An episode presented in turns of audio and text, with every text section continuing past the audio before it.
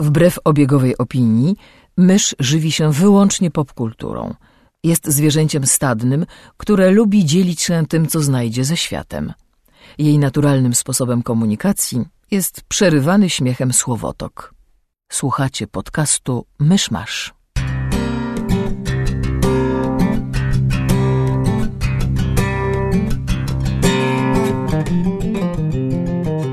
słuchacze, jest 24 lutego 2020 roku, Estoński Dzień Niepodległości.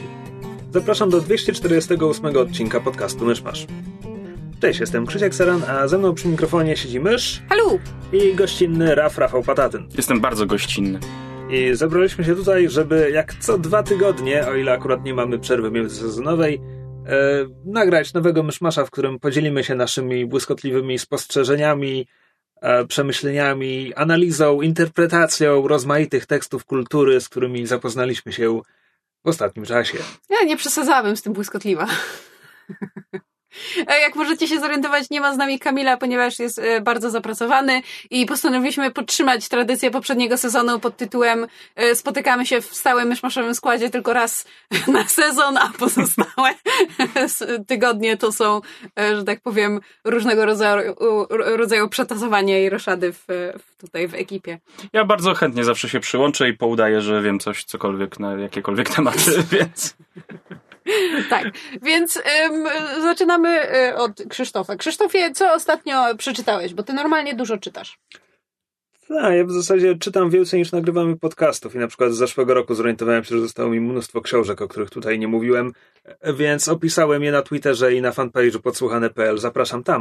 Natomiast e, Może my ci naprawdę założymy osobny podcast. Krzyś omawia książki, co? Natomiast, e, natomiast dzisiaj chciałem Wam e, powiedzieć o komiksie i to o polskim komiksie, który od razu zaznaczę, co prawda był na moim radarze i tak chciałem się z nim zapoznać, e, ale autor był tak miły, że podesłał mi egzemplarze, więc jakby co, to to jest element. No, ten e, disclaimer, tak? Mam z tego korzyść, że nie wydałem kilkudziesięciu złotych na komiksy. E, Chodzi o serię Wydział Siódmy, e, których, którego, której to jest seria, rodzaj żeński. E, Autorami serii są Tomasz Kątny, który jest scenarzystą wszystkich zeszytów i Marek Turek, który jest wymieniony jako współpomysłodawca serii. Nie jestem stuprocentowo pewien, e, jaki dokładnie wkład to oznacza. czy mógł zainspirować rysownika? Natomiast e, Marek Turek również czasem kładzie kolory i koncept na tę serię jest taki, że każdy zeszyt jest rysowany przez inną osobę. E, co z jednej strony jest ciekawe, bo pozwala, widzimy różne interpretacje tych samych bohaterów, z drugiej strony jeszcze do tego wrócę. Ale jakby możecie już sobie wyobrazić, że to oznacza, że po prostu poziom rysunków jest różny. No, każdy zeszyt rysuje kto inny, więc efekty są różne. E, o co tutaj chodzi? Jesteśmy w głębokim PRL-u, lata 60. i tytułowy Wydział Siódmy jest oczywiście tajną jednostką zajmującą się dziwnymi sprawami na terenie Polskiej Rzeczpospolitej Ludowej. Dziwnymi typu z archiwum Mix. Eee, Nagłe zniknięcia mięs ze sklepów. Nie, to no akurat normalna rzeczywistość. To, to znaczy, je, jesteśmy gdzieś na spektrum między Archiwum X i Hellboyem. To znaczy, tutaj idziemy dużo bardziej w czysto paranormalne rzeczy, w sensie magiczne i tak dalej, niż, niż Archiwum X kiedykolwiek szło, z tego co wiem. Bo jednak Archiwum X zawsze zostawiało taką furtkę, że a może, kto wie. Nie licząc wtedy, kiedy akurat pokazywali w kadrze kosmitów, bo takie odcinki też były. E, I większość, większość zeszytów opowiada zamkniętą historię, po prostu pojedynczą, pojedynczą sprawę. E, Seria zaczyna się w momencie, gdy Wydział Siódmy ledwo istnieje, to znaczy jest tam, jest tam major ze Służby Bezpieczeństwa współpracujący z księdzem z Dominikanów e, i rekrutują sobie świeże, świeżego chorążego wprost ze szkoły milicyjnej. I e, to jest pierwszy zeszyt, jakby dosłownie jest przeprowadzona rekrutacja i biorą go e, z ćwiczeń, biorą go od razu na pierwszą misję, nie wyjaśniając mu niczego po drodze, ponieważ tak to działa. Mhm. E, Potem w kolejnych zeszytach poznajemy też kolejne, kolejne postaci. Pojawia się na przykład em, pani doktor medycyny sądowej. E, natomiast żadna z tych postaci nie pojawia się zawsze. To znaczy, jest, jest rotacja, więc mamy, mamy do czynienia z różnymi e, przetasowaniem, tak jak w tym sezonie Myszmasza i poprzednim sezonie Myszmasza, tak? Rotujemy sobie. Raz nie ma, raz nie ma milicjanta, raz nie ma e, księdza, raz nie ma ten pani lekarz medycyny sądowej. E, muszę powiedzieć, że jest to napisane bardzo sprawnie. E, akcja jest zawsze bardzo wartka. To są jakby pojedyncze zeszyty, więc tutaj nie ma dużo miejsca, więc mamy dość szybkie wprowadzenie w sprawę, rozwinięcie, zazwyczaj jakiś zwrot akcji, co, coś jest zawsze nie do końca takie, jak się na początku wydaje, rozwiązanie. It's lupus! Przepraszam. Nie. E, dialogi są bardzo fajne, bo i, Wilkołaki? jest w nich, jest w nich trochę, trochę charakteru naszkicowanego dla tych postaci. Czasami są to jakby bardzo małe scenki, które po prostu nawiązują do jakiejś naszej szerszej, że tak powiem, świadomości PRL-u. No to jest po prostu sytuacja, po- pojawia się, pojawia się pani, nie wiem, z sekretariatu ministerstwa, która po prostu jest na dwóch kadrach i, i narzeka na naszych bohaterów, jak to nawet telefonu nie potrafią normalnie odebrać. To jest cały jej występ, ale jest jakby, mamy już to takie skojarzenie z Bareją w ten sposób. Mhm. E, To wypada bardzo fajnie. Nieco obserwujemy tych bohaterów tylko podczas ich akcji. To znaczy o ich życiu prywatnym wiemy śladowe ilości i to niektóre rzeczy jakby dopiero po paru zeszytach, e, przez co oni się trochę gubią. To znaczy są narzędziami, przez którymi po- poznajemy akcję, ale jeśli chodzi na przykład o różnice charakterologiczne, no to jest, kiedy rekrutują milicjanta, to jakby oficer prowadzący tę szkołę mówi o nim naszemu majorowi, że, no, że on jest bardzo skory do przemocy, że trzeba będzie go temperować, żeby tam na służbie jakby nie zrobił jakiejś chryi. I, I tego nie widać. Tej, tej, jakby potem, dwa zeszyty później, no to już będzie trochę na zasadzie, że e, major jest po środku, ksiądz mówi, bądźmy spokojni, a milicjant mówi, no ale może trzeba będzie użyć broni. I to jest jakby cała ta różnica charakterologiczna. W momencie, gdy mamy bardzo konkretnie powiedziane, że jego tak rwie do tej przemocy, no trochę tego nie ma.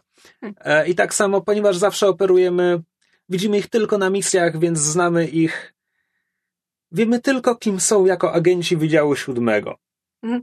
Co jakby w tym formacie oni są po prostu narzędziem, przez które zostaje nam zaprezentowana akcja. Oni są punktem Wyjścia. Właśnie chciałem powiedzieć, że tak, bo, bo oni, to nawet nie jest zapoznajemy wydarzenia z ich perspektywy, bo to by sugerowało, że ich charaktery bardziej wpływają na to, co, co widzimy i jak to interpretujemy. A tego trochę tu nie ma. Czyli brakuje ci powiedzmy takich scen, że nie wiem, wraca z akcji, idzie do sklepu, rzuca, nie wiem, klucze, ten nie wiem, pokazane jakby się relaksował po tym, co przeżył i jak to próbuje przetrawić na przykład, tak? Czy to, To by znaczy- pasowało do tego zeszytu, do tych zeszytów, czy... Jeśli mógłbym, jeśli mógłbym to porównać do franczyzy, którą wszyscy znają co najmniej z kreskówki, to jest trochę tak, gdybyś czytał komiksy o X-Menach i widział ich tylko kiedy są na misji, Mhm. a nie miałbyś wszystkiego, co rozgrywa się w szkole Xaviera. Mm, okej. kiedy nie są na misji. E, Natomiast mówię, ponieważ mamy tutaj jeden zeszyt, jedna akcja, więc rozumiem, czemu, czemu nie ma tutaj na to miejsca. E, Jest jeden wyjątek, e, zeszyty trzeci i czwarty opowiadają jedną większą historię.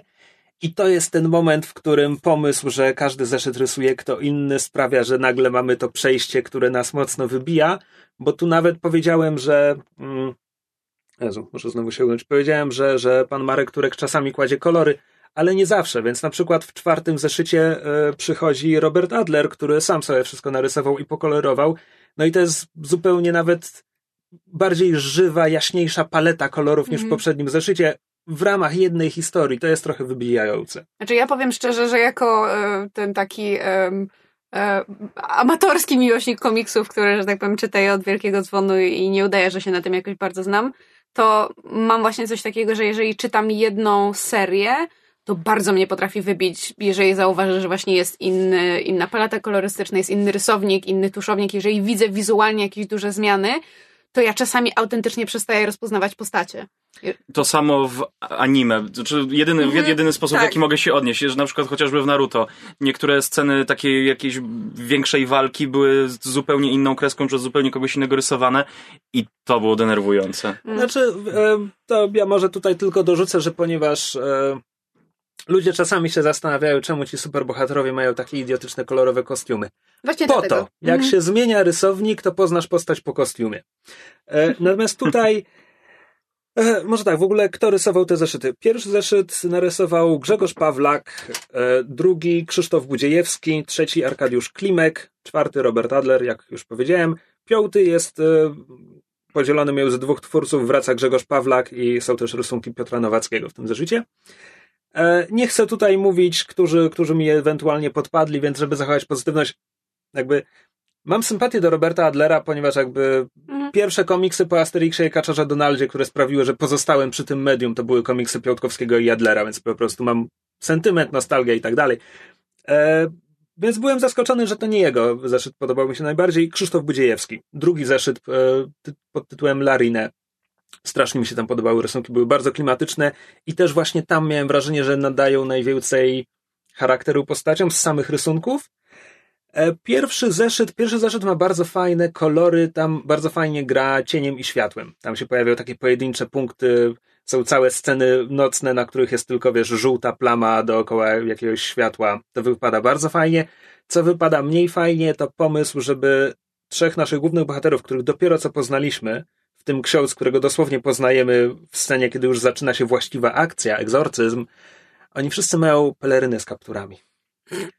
Mm. Naprawdę nie, czasami nie wiedziałem, na którą postać patrzę, która postać co robi. Mhm. I to. No ale po, po kilku zeszytach jakby mówię, jest w tym, jest w tym też e, ta wartość dodana, kiedy widzisz, jak inny artysta interpretuje tę samą postać. Jakby pani lekarz medycyny sądowej, że tak powiem, podrełko Adlera staje się kimś innym niż kiedy widzieliśmy ją po raz pierwszy Aha. czy kiedy widzimy ją po raz trzeci. E, Ale tak samo ten, ten major. Okej, ten major, tak szczerze mówiąc, to niektórzy rysownicy, że tak powiem. Rysują kwadrat i wystarczy. Nie, nie, chodzi mi tyl, tylko o to, że e, gdybym miał na podstawie samych rysunków określić jego wiek, to to byłby zakres takich 15 lat, bo to tak trochę, trochę się waha. Nie bo sobie, w zależności od tego, z jakim złem ma do czynienia, no to może to postarzyć człowieka, więc... Akurat masz więcej racji niż możesz przypuszczać, O kurde. ale nie chcę, nie chcę za dużo zdradzać. Krzysiek powiedział, że mam rację trochę. A... Podsumowując, bo chyba zmierzam w stronę podsumowania. E, mówiłem, że jesteśmy gdzieś na spektrum między e, z archiwum Mix i Hellboyem. E, moje pierwsze skojarzenie to oczywiście był Hellboy, BB, BBRD, BPR. Jak, jaki to był skrót? Po polsku to jest Biuro Paranormalnej czegoś tam i obrony. BBPO chyba jest po polsku. Nieważne.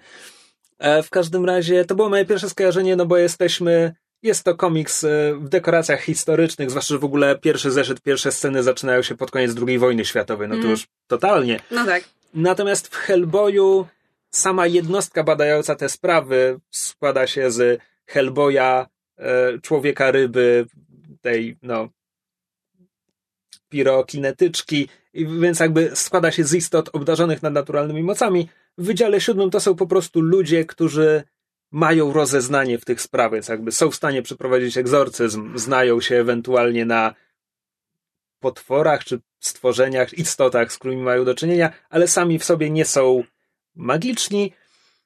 Chociaż na przykład Polują na potwory, Z- na potwory, ratują ludzi. z milicjantem. Z milicjantem związana jest jakaś tajemnica, która nie wyjaśnia się w tych pierwszych, pierwszych pięciu zeszytach. Ale jest czego wyglądać. Znaczy, tak, tutaj jest. Są. Chciałem powiedzieć, że są tutaj takie długofalowe wątki, tylko że wątek sugeruje, że jakby co zeszyt dowiadujemy się czegoś więcej i to jest rozwijane, a to jest raczej są długofalowe zahaczki. Więc pierwszym zeszycie e, ktoś chce zajrzeć do teczki pana, młodego milicjanta, dowiadujemy się, że teczka zniknęła. Teczka wraca parę zeszytów później, ale ocenzurowana, więc Hmm. co tam zostało wycięte? Nie wiem, no właśnie. Natomiast po drodze jakby wątek nie był rozwijany. Mhm. E, ale, ale są takie rzeczy, że coś się pojawia i dwa, trzy zeszyty później jest wzmianka, że a propos tamtego, no to coś się z tym dzieje, to jeszcze wróci. Mam, mam, mam takie bardzo silne, jak opowiadasz o tej serii, to mam takie bardzo silne wrażenie jakby serialu, to znaczy konstrukcji właśnie takiej serialowej, gdzie masz Monster of the Week, e, i tylko właśnie takie drobne okruszki dotyczące Mhm. jakichś szerszych. Tylko tych okruszków Arków. wydaje mi się tutaj troszeczkę mało Znaczy, z tego, co Krzysiek no, opowiada. Jest pięć, kil... sześć numerów jest w tym momencie, Jest, tak? jest pięć ze, zeszy- zeszytów, za moment ukaże się zeszyt specjalny, bodajże był na marzec planowany. Mhm. Mhm. A To nie jest wcale tak mało. Znaczy, jak... Nie wiem, jak często absolutnie. wychodzą zeszyty w seriach komiksowych, ale... e, zależy od e, rynku serii. No tak tak, no bo jeżeli, jeżeli mamy w tym momencie sześć zeszytów, mamy kilka zahaczek, to zanim. Zanim, to wszystko jakoś nabierze tempa, takiego jak właśnie w serialach, gdzie mamy ten, ten motyw przewodni, powiedzmy, nie wiem, żółtookiego demona, jak No w to po, Supernatural. podoba mi się, jak hipotezyzujecie na temat serii, której nie czytaliście. E, w no, ramach tych bazujemy na tym, co mówiłeś. No dobrze, no to może mogę dodać, że w ramach tych pięciu zeszytów mamy też upływ czasu, tam od pierwszych do ostatnich, od pierwszego do ostatniego zeszytu mija chyba rok z okładem, zmienia się sytuacja jednostki, koniec e, jest, na, na końcu piątego zeszytu mamy taki ewidentny cliffhanger na zasadzie, to jest koniec sezonu, Mhm. co, co się stanie dalej z naszymi bohaterami. A czy ten cliffhanger ma związek z tym, powiedzmy, jakimś motywem międzyzeszytowym? Luźne. Luźny. Okej. Nie, ogólnie jest to bardzo porządna rzecz. Zeszyty kosztują bodajże 15 zł sztuka. E, każdy zapewnia rozrywki na, na chwilę. E, ogólnie jest, jestem w stanie absolutnie to polecić. Mm, jeśli dobrze, kojarzę, że one mają e, porządną dystrybucję, w sensie widuję je w Empikach. A, a jak są w Empikach, no to powinno być w miarę łatwo je dostać. Nie, nie trzeba nie trzeba uderzać na Facebooku do autora, jak to czasami bywa. z- z- e, właśnie. E, Więc stempel jakości myszmasza. To znaczy, tak. Aha, to znaczy Okej, tak. okej. 90% stempla. Be, bez jednego Nie, ucha. słuchaj, no, ja nie ukrywam, że czytam dużo komiksów, więc nie jest to jedyna seria, jakby. Nie jest to jedyna seria o żołdowej jednostce badającej niezwykłe sprawy, z którą miałem do czynienia, tak? Krzysztof, stary wyjadacz. Natomiast. Natomiast jest to jedyna taka seria rozgrywająca się w PRL-owskich realiach autorstwa polskich autorów, tak? To, to też jest Więc w tej dodana. kategorii najlepszy. E, Tak, w tej kategorii absolutnie najlepsza. E, Jest też wartość dodana. E, To, co chciałem jeszcze dodać, to jest, wspomniałem o, o pani sekretarce, że podoba mi się, że to są tylko dwa kadry i, i od razu czujemy takie nawiązanie barejowskie. Te nawiązania czasami są trochę zbyt mocne, to znaczy jest scena, jest scena, w której obserwujemy narodziny legendy Czarnej Wołgi i to byłaby dużo lepsza scena, gdyby tam nie było, gdybyśmy tylko widzieli ludzi na polu, którzy widzą sytuację i albo załapali, że a, czarna wołga, albo byśmy to przegapili i nic by się nie stało. Jako a, tutaj mamy, a tutaj mamy ludzi na polu i dialog rozpisany na całą scenę, który nam mówi czarna wołga, musimy wszystkim powiedzieć. I to jest to, jest to za dużo. Mhm, Ale to jest jakby kwestia indywidualnego odbioru. No ja wolałbym, żeby to było subtelniejsze. jasne. To chyba wszystko. Czyli stempel jakości myszmasza, wspierajmy e, polskich, rodzimych twórców komiksowych. Jak najbardziej. To ja z kolei e, przed chwilą dosłownie skończyłam oglądać serial. Żeby było śmieszniej, e, mo- można by uznać, że zmarnowałam trochę czas, ponieważ serial wyszedł, po czym tuż po, po miesiącu Netflix powiedział, że koniec, kasujemy, nie ma, tylko jeden sezon O. będzie. E, Nie lubię tego podejścia, że to jest marnowanie czasu, jeśli No coś właśnie- nie będzie kontynuowane. jakby dlatego, dlatego o tym wspominam, bo moim zdaniem to absolutnie nie był czas zmarnowany, chociaż szkoda, że, że serial skasowano i że nie, nie Ale dostaniemy go bez, dalej. bez rozwiązania jakichś wątków, że urwana historia, czy mamy pełny, No, zamknięty tak, sezon? Rafał, czy kiedykolwiek miałeś wrażenie, że zmarnowałeś czas, bo obejrzałeś Firefly? No nie. Prawda? Ale dostaliśmy film później.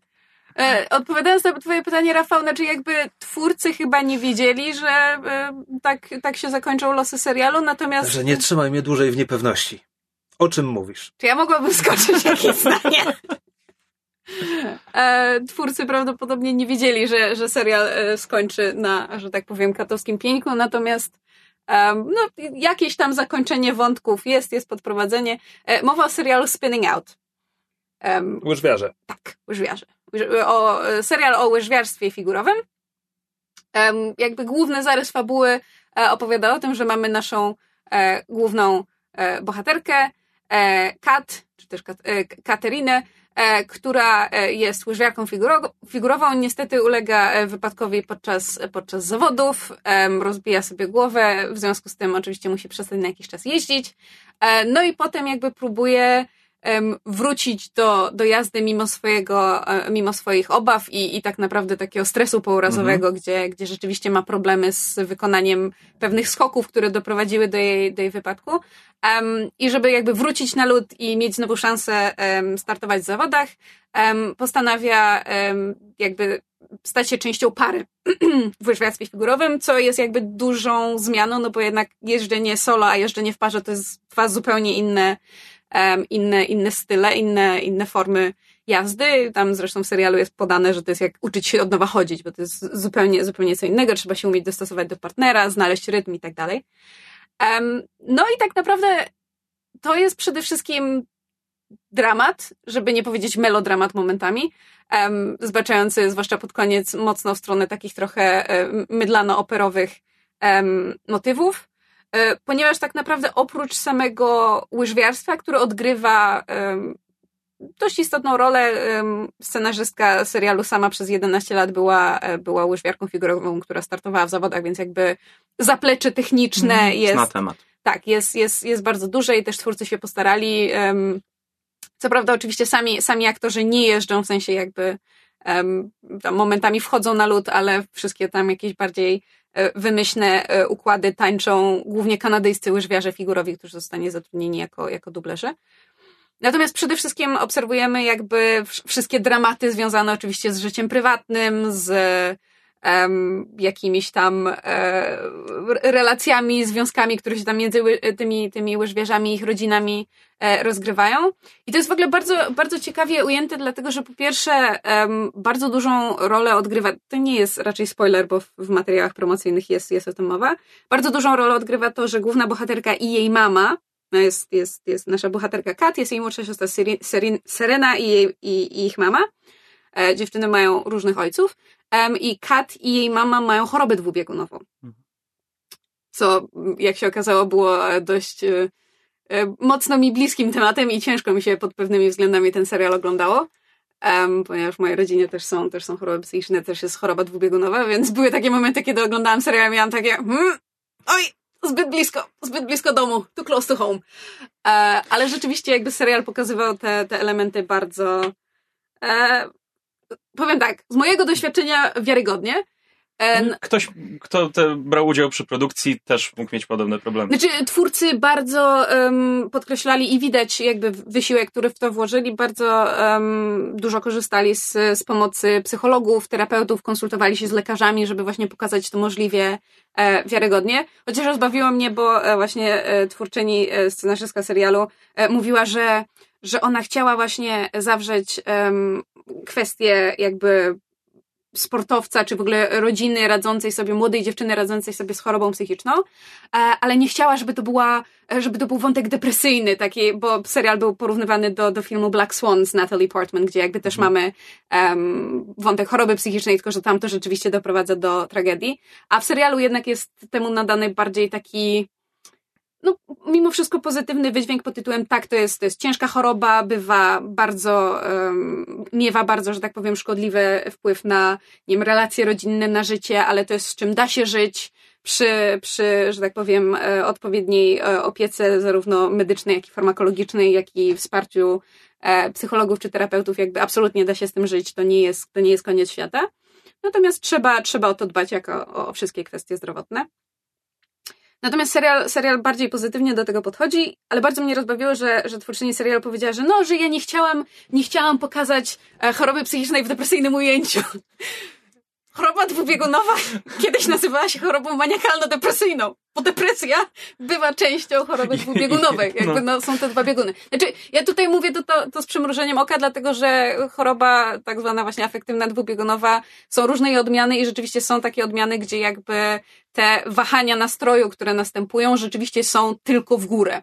Są ludzie, którzy mając chorobę dwubiegunową niekoniecznie mają tak Dołki. tak, tak silne dołki, tak silne e, epizody depresyjne.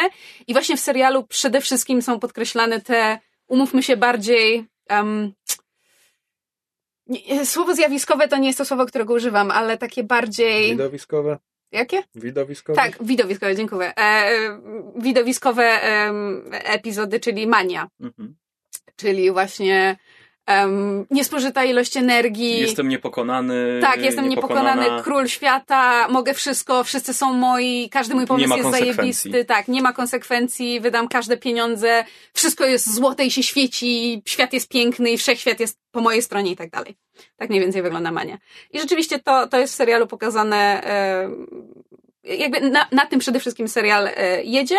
Mogę jedno wtrącić? Tak. Bo oglądałem kiedyś wywiad ze Stevenem Fryem, który też e, się z tym boryka Mhm.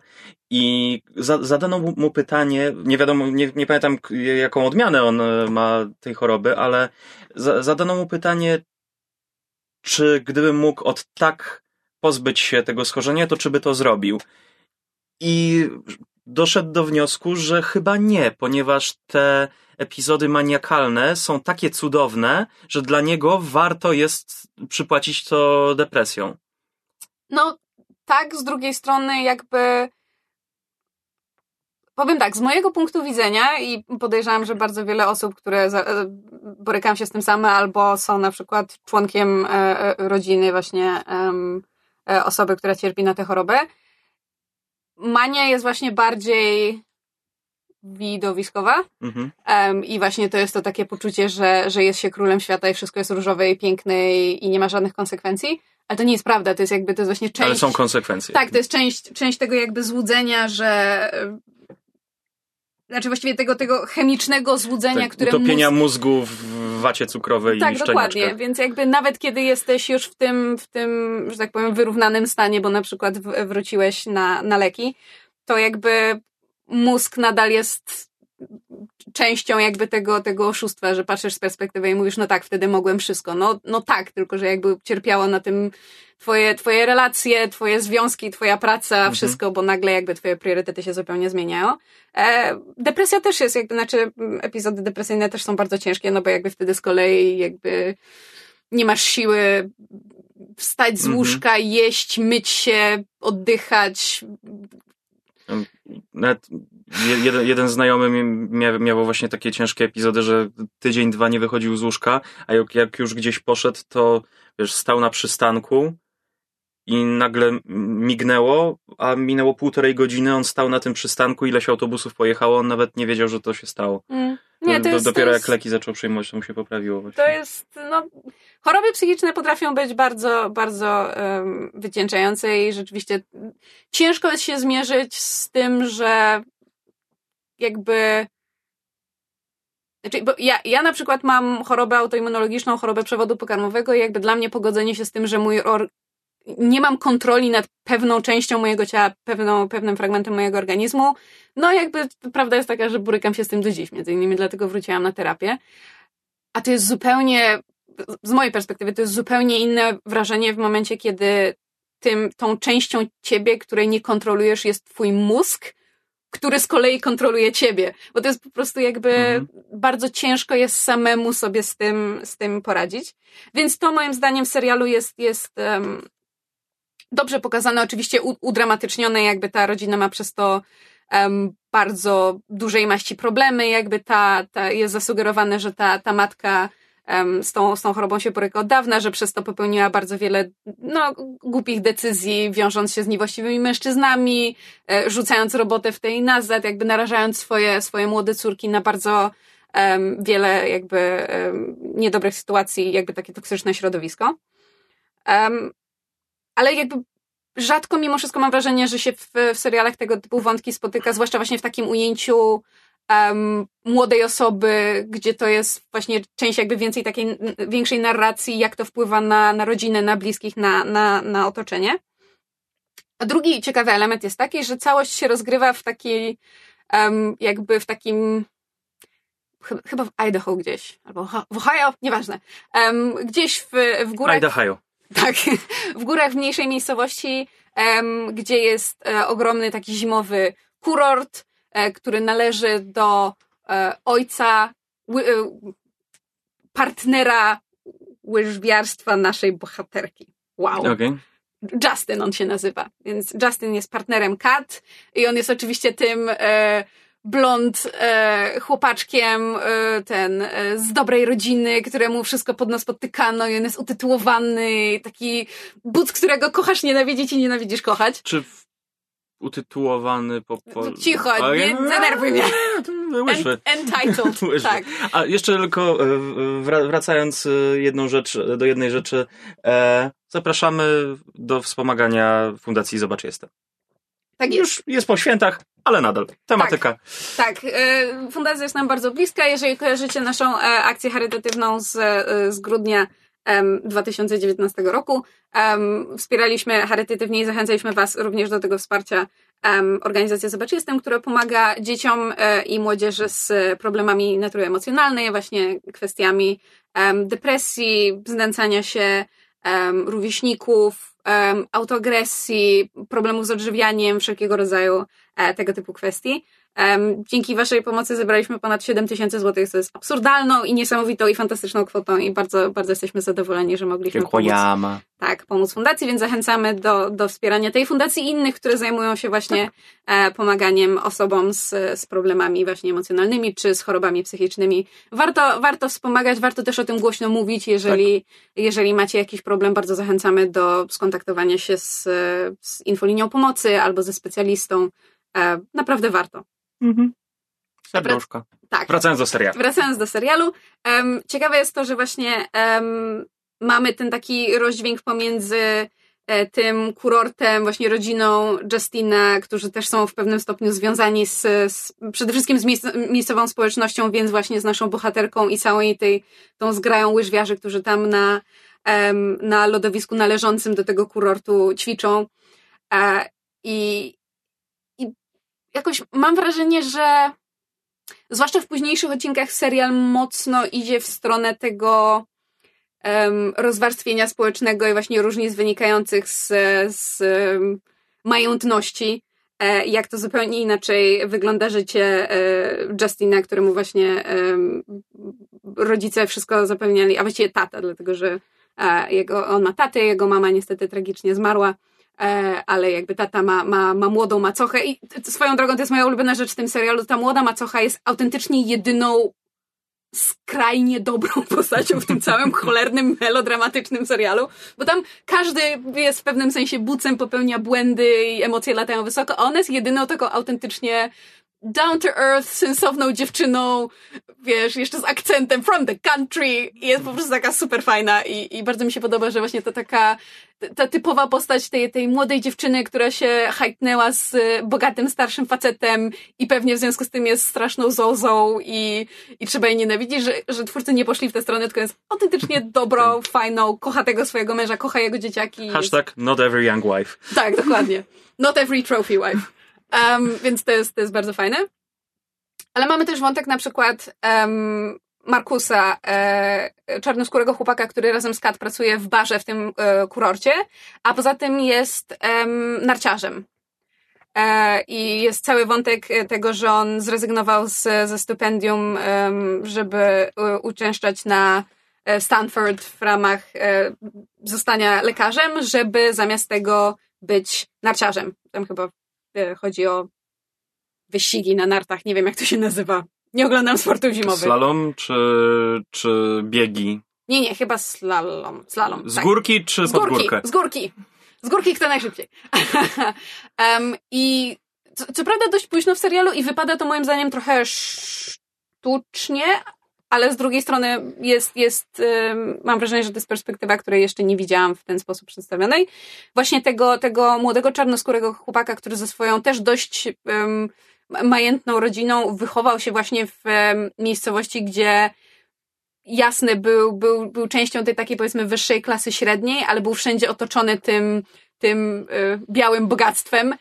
I z jednej strony jest bardzo dobrym zawodnikiem i absolutnie należy mu się miejsca w tej, y, miejsce w tej, w tej drużynie narciarskiej. Oni też zresztą będą, będą próbowali startować w, zawod, w zawodach w Olimpiadzie. Ale to nie zmienia faktu, że jakby to, że jest świetnym zawodnikiem, to, że jest y, dobrym, ciężko pracującym chłopakiem, który się fantastycznie uczy, to nie zmienia faktu, że żyje w takim kraju, w jakim żyje i, i w, takiej, w, takiej, w takiej miejscowości, gdzie pewne jednak napięcia e, mają miejsce i, i fajnie, fajnie, że serial to poruszył właśnie, zwłaszcza z tej takiej perspektywy jakby właśnie o, o, chłopaka, który wychowując się w, w, środowisku białych, bogatych ludzi, myślał, że jest w jakiś stopniu częścią tego środowiska, a potem nagle się zorientował, że wystarczy jedna, jedna rzecz i, i wszyscy jednak nadal na niego patrzą przez, przez pryzmat e, koloru skóry i, i, i absolutnie durnych uprzedzeń. I tego typu właśnie ta narracja wokół, wokół tego rozwarstwienia pomiędzy właśnie e, bogatych czy, czy biedniejszych, czy właśnie ludzi, którzy, którzy muszą sobie radzić właśnie na przykład z, z kwestią chorób psychicznych, czy jakichś, nie wiem, ubezpieczeń zdrowotnych, jak to wszystko wygląda. Chociaż akurat to jest mój jeden z zarzutów do serialu, że um, mamy powiedziane, że jakby mama Kat ma problem z utrzymaniem pracy, że jest właścicielką swojego domu, czyli nie wynajmuje, więc jakby nie wyrzucą ich z mieszkania, no ale jakby momentami ma problemy finansowe, jakby obie, obie jej córki jeżdżą na łyżwach i trzeba płacić za trenerów, za, za stroje, za, za, za czas na, na lodowisku i tak dalej i jest pokazane w serialu, że momentami jakby ta matka podejmuje decyzję na zasadzie, czy w tym momencie inwestuje w karierę tej starszej córki, która jest po tym wypadku i się boi wejść na ten lód i ma problemy, czy w tej młodszej córki, która się świetnie zapowiada, ale jest jeszcze młoda i, i taka nie, niedorobiona. I w tym wszystkim ani razu nie zostało wspomniane to, że hej, mając chorobę psychiczną i problem z utrzymaniem pracy, prawdopodobnie miałbyś problemy z um, zdobyciem miejsca w szpitalu, jeżeli masz gorszy okres, z pieniędzmi na leki, właśnie z, z finansowaniem jakby swojego leczenia i jeszcze leczenia mhm. swojej córki, no bo one obie, obie są chore. E, ubezpieczenie zdrowotne w Stanach, jakie jest, to no, duża, no, nie chcę powiedzieć wszyscy wiemy, bo nie wszyscy no wiemy. No tak, ale... ale... jeżeli ktoś śledzi w internecie na przykład e, e obecne e, kwestie e, polityki w Stanach Zjednoczonych i, i kandydatów na e, e, wyścigu prezydenckim, to jakby kwestia właśnie ubezpieczenia zdrowotnego, to jest temat, który ostatnio bardzo, bardzo... Bernie! Tak, bardzo głośno wrócił na, na pierwsze, że tak powiem, strony gazet i na usta wszystkich, więc to nie jest taka łatwa sytuacja.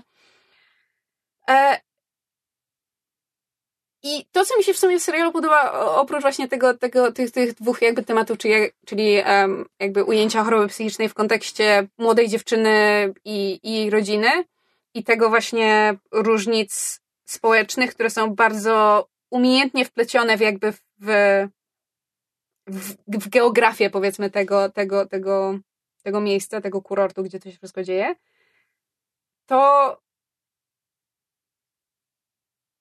mimo tego, że to jest melodramat pod wieloma względami, to jakby jak się w pewnym momencie te wszystkie zawiłe uczuciowo, rodzinno-relacyjne e, koligacje tam, tam zapętlają i rozbijają i ludzie się kłócą i potem się godzą i ktoś kogoś okłamał, a ktoś kogoś zdradził.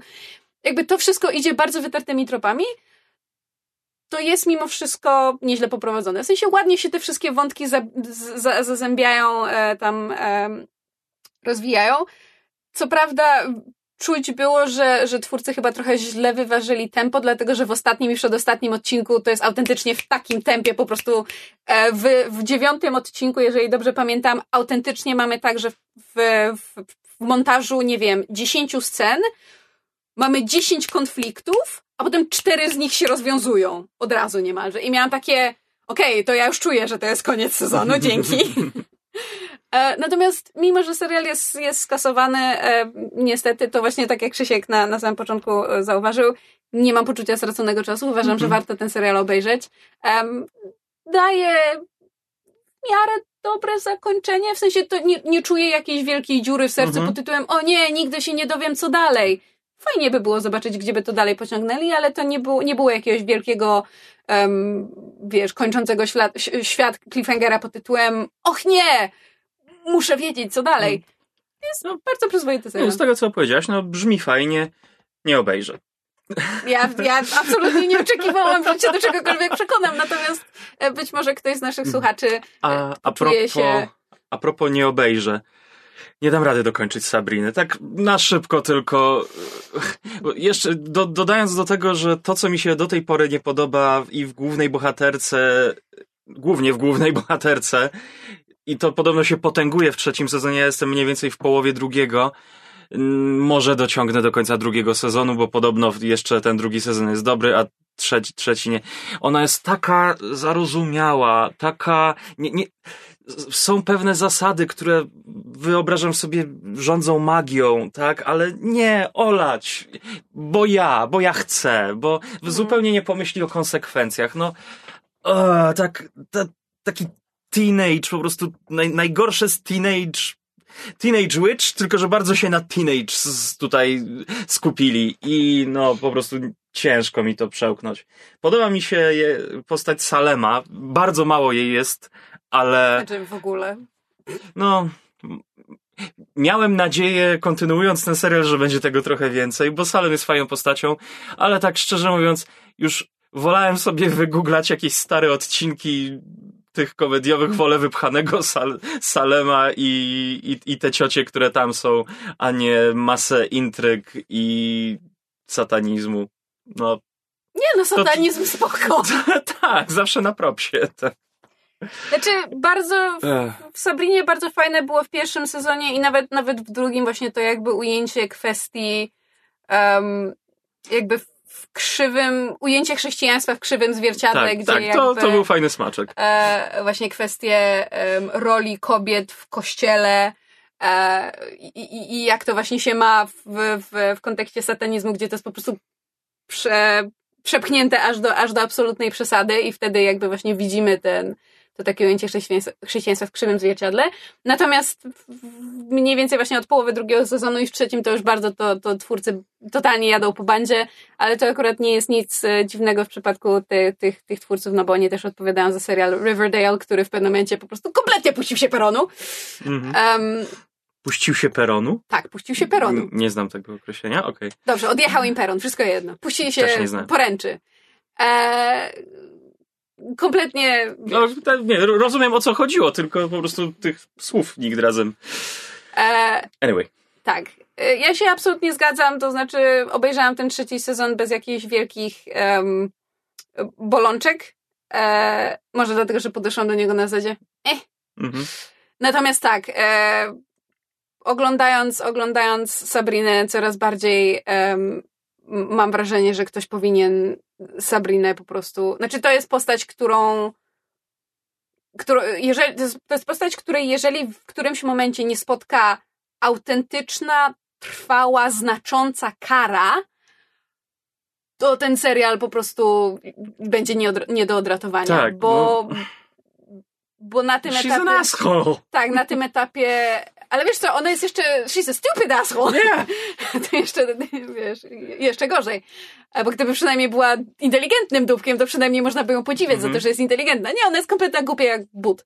E, zero, zero konsekwencji, zero jakiegokolwiek pojęcia właśnie tego, że, że, że jej działania mogą mieć konsekwencje nie tylko dla niej, ale dla jej bliskich, ba, dla całego No to- świata w to momencie, jest- kiedy mówimy o magii. To jest takie podejście czterolatka, bo ja chcę i tyle. Tak, tak. E, I, i, i szkoda, że właśnie em, ani jej, e, że tak powiem, em, jej, jej, jej okoliczności w kontekście serialu jako, jako, jako historii, ani scenarzyści jako ci, którzy tworzą te, te okoliczności, nie są w stanie postawić Sabrinie jakichś granic i ram i powiedzieć okej, spoko, ale tego nie. To jest nienaruszalne tego, bo znaczy, autentycznie to jest serial, który mówi, jeżeli to zrobisz, świat rozpadnie się w posadach. I ona mówi, dobra, robię to. Chuj, świat się rozpada w posadach i bo- tyle. No, no, jakby... cho- Chociażby t, t, t, ten odcinek, gdzie było wskrzeszanie. Tak? Oddaje, czar wymaga poświęcenia duszy czyjejś. Ja już nic Ok. nie pamiętam. E, z- zabiła jedną z tych sióstr, e, chyba tą, Agatę. Agatę zabiła, Spoilery. żeby wskrzesić brata e, swojego chłopaka. Bardzo możliwe. I wskrzesiła go, a potem wskrzesiła przy pomocy te, tego cmentarza za domem e, Agatę znowu. Czyli poświęcamy duszę, żeby kogoś wskrzesić, a potem tę duszę sobie z powrotem weźmiemy. Na pewno nic złego się nie wydarzy. tak, no, znaczy twórcy wyraźnie nie, nie ustalili sobie em, ram tego, jak ma Tak. działać magia w tym świecie. W Tak. związku z tym teraz mogą sobie zrobić wszystko i jest to strasznie, strasznie upierdliwe, bo nic nie ma konsekwencji. Sa- Sabrina bawiła się w, para, w prawnika z światem żywych i umarłych. No, good idea. Krzysiek, może z- zejdźmy z seriali Netflixowych. E, Spin Out było na Netflixie? Tak, Spinning Out było Netflixowe. Tak, słucham. E, miałeś chyba książkę jeszcze jakąś do, do op- opowiedzenia. E, mam książkę, ale pozostajmy na moment przy serialach, bo ja też coś obejrzałem, to się rzadko zdarza. E, chciałem wam powiedzieć o serialu, który myślę, że mało kto obejrzy, bo trzeba mieć subskrypcję Apple TV, żeby to zrobić. E, to jest produkcja pod tytułem Mythic Quest, czy pełen tytuł Mythic Quest Raven's Banquet. O Jezu, ja chciałam to Ja obejrzeć! też chcę to obejrzeć. No to Apple TV, e, bo to jest, to jest ich produkcja. Czy można, czy można mieć Apple TV, jeżeli się nie ma produktów Apple'a? Chyba... No, no, no, no właśnie, bo ja nie O. mam. Ha. Nie, Dosłownie na pe- na wczoraj oglądałem to byłoby, wywiad. To byłoby idiotyczne, gdyby to było ograniczone tylko do... Z drugiej strony Apple bardzo lubi swoje zamknięte ekosystemy. Właśnie. E, nie wydaje mi się, ale nie wiem, także Będziemy musieli sprawdzić. nie będę No. deklarował. W każdym razie Mythic Quest jest e, serialem twórców Always Sunny in Philadelphia, e, którego nigdy w życiu nie widziałem, natomiast powtarza się aktor z tamtego serialu, Rob McElhenney. I on też napisał ten McElhenney? serial, tak jak McElhenney. Always Sunny. Rob McElhenney, na pewno tak to się wymawia. Mhm. E, który w Mythic Quest gra głównego twórcę tytułowej gry komputerowej, która w rzeczywistości serialu jest najpopularniejszą grą MMO na świecie. Mhm. E, A cały serial opowiada o pracy tego studia. W momencie, gdy się zaczyna, oni się właśnie e, zbliżają do wydania e, tytułowego rozszerzenia Raven's Banquet. To, to jest kolejny produkt. Em, więc, więc to są napięte chwile, zbliża się premiera. No i obserwujemy, to jest serial komediowy o takie slice of life, workplace comedy. Tak, tak się chyba te gatunki naz- nazywają. Bardziej, nawet bardziej workplace comedy niż slice of life, bo poza tym studiem tych bohaterów praktycznie nie widzimy. E, I oglądamy napięcia pomiędzy e, różnymi postaciami. Osią napędową serialu są konflikty pomiędzy postacią Roba McElhenney e, i Jana. Przepraszam, Ayana. E, Ayana i główną programistką gry, e, Poppy, e, która jest grana przez australijską aktorkę komediową Char- Charlotte Nigdao. Nie, nie znam jej, szczerze mówiąc. To Natomiast- jest imię i nazwisko. Natomiast w serialu jest sporo, sporo aktorów charakterystycznych i znanych, bo na przykład e, twarzą, twarzą pozbawionego sumienia e, zarabiania na grach przez mikropłatności i inne takie jest e, Danny Pudi, czyli e, Abed z Community. E, jednym ze scenarzystów gry i to jest przeszarżowana, ale znakomita rola. E, to jest e, autor powieści science fiction, który największy sukces odniósł 40 lat temu, kiedy nagrodzono go Nebulą, a teraz został jakby zaprzągnięty do tego trochę, trochę... mm, Wbrew sobie.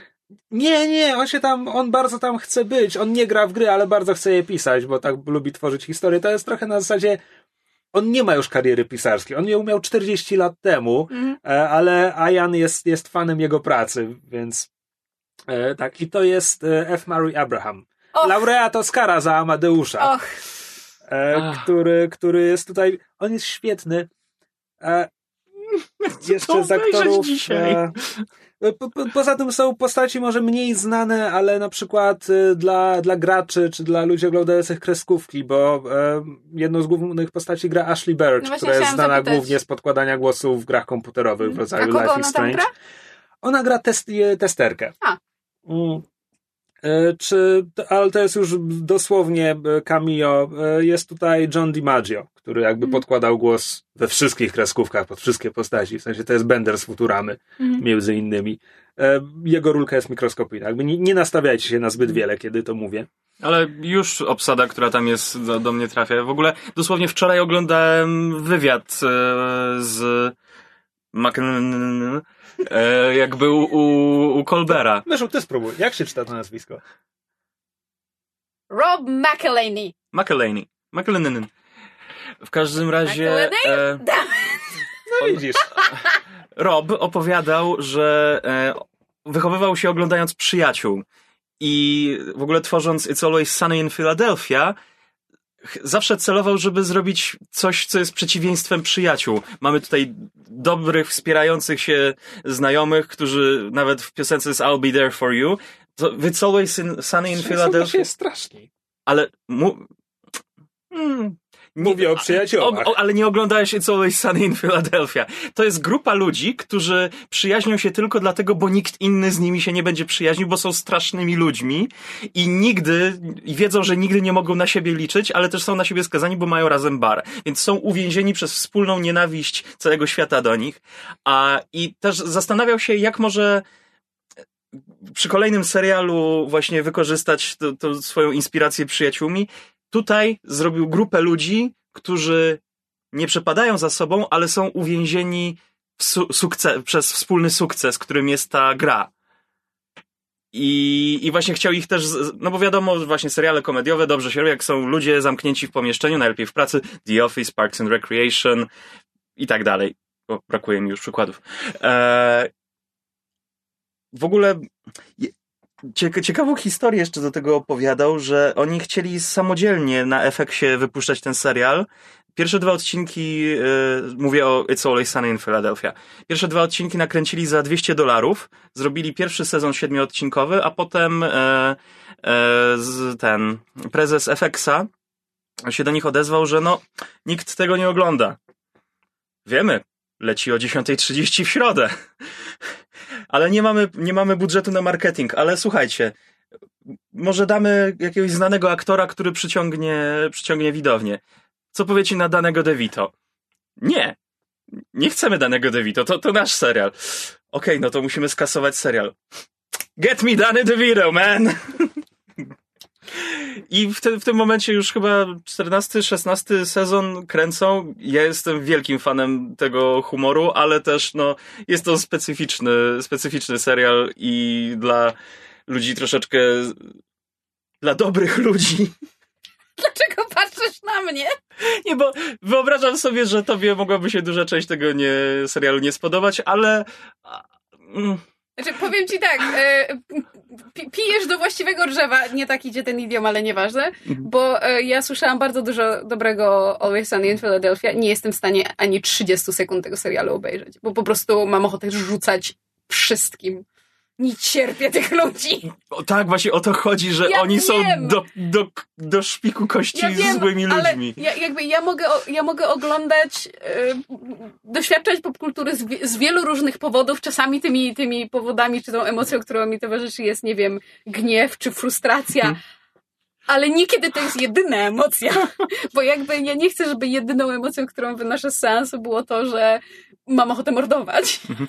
Ale wiesz co, jakbyś dała trochę więcej czasu tym postaciom. Ale ja, nie chcę. ja wiem, ale jest na przykład bardzo fajny wątek, jak Rob McNanana e, walczy ze, z, ze swoim wewnętrzną, ze swoją wewnętrzną potrzebą bycia gejem. Wyko, wychowany jest w katolickiej rodzinie i jest takie właśnie podejście, e, wiesz, macho, nie jestem gejem, haha, a potem to odkrywa i, i z tym samym nastawieniem wchodzi w świat bycia gejem. Ja, ja wiem, bo ja widziałam mhm. fragmenty tego no. serialu właśnie w tych kontekstach, ale to nadal... Ciekawostka, ten aktor y, był wychowywany przez dwie mamy, miał dwóch braci y, gejów i opowiedział w tym wywiadzie o tym, jak dyskutował z panią y, na, w szkole o tym, że on jest mniejszością. Bo jako tak. jako hetero biały chłopiec mieszkający w Bostonie, gdzie jest bardzo duża populacja czarnoskóra, on uważał się jako i w swojej rodzinie, i w okolicy jako minority. I, i to była cie, ciekawa dyskusja, tak. Tak, to wiele tłumaczy na temat humoru, który przyjął dla swoich produkcji. Tak. E, Krzysiek, przepraszam, bo Proszę ty bardzo. chciałeś coś więcej pewnie tak, opowiedzieć o Questie. więcej powiedzieć. E, to znaczy to jest strasznie nierówny serial. Nie będę ukrywał. Mhm. I jakby można go rozpisać na, na układzie współrzędnych, gdzie jedną osią to będzie realistyczny, nierealistyczny pod względem tego, jak prezentuje świat deweloperów i też samą grę i to, co grę otacza, kulturę graczy, kulturę YouTube'ową, streamerską i po prostu na osi dobry, zły. Nie mhm. ukrywajmy. Bo jeśli chodzi o rzeczywisty, nierzeczywisty, to tutaj jest sporo celnych spostrzeżeń. Jest na przykład świetny odcinek, w którym e, oni się orientują, że mają problem, bo okazuje się, że ich gra jest dość popularna wśród neonazistów. I potem, i oczywiście te bardziej pozytywne postaci mówią, no dobrze, wykopujemy ich, czemu w ogóle o tym debatujemy? Po czym wszyscy inni mówią, to wciąż są płacący klienci, to, to, to jakby płacą abonament. Tak.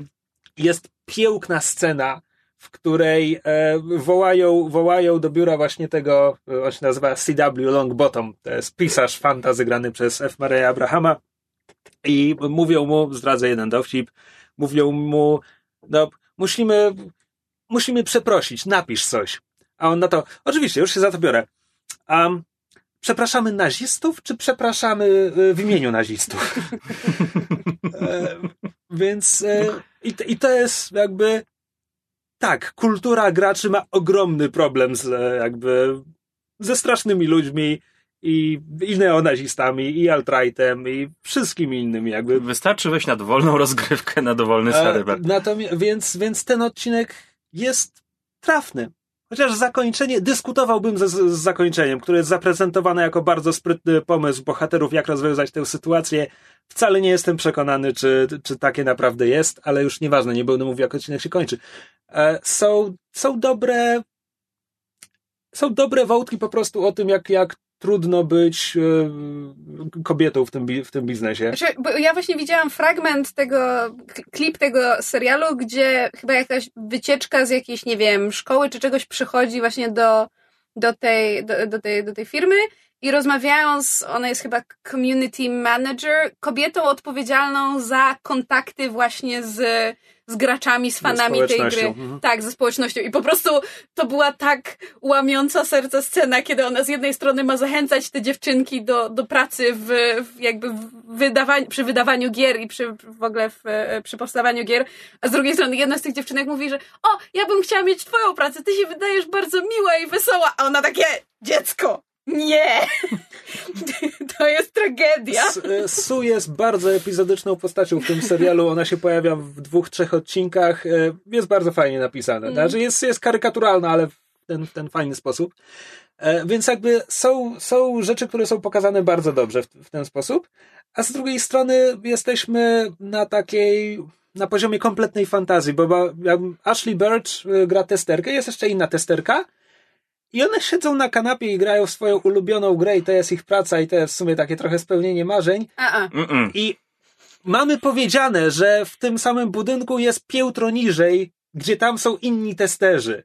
I w pewnym momencie postać z tamtego piętra wraca wyżej i ma takie rany, ale wy tu macie fajnie.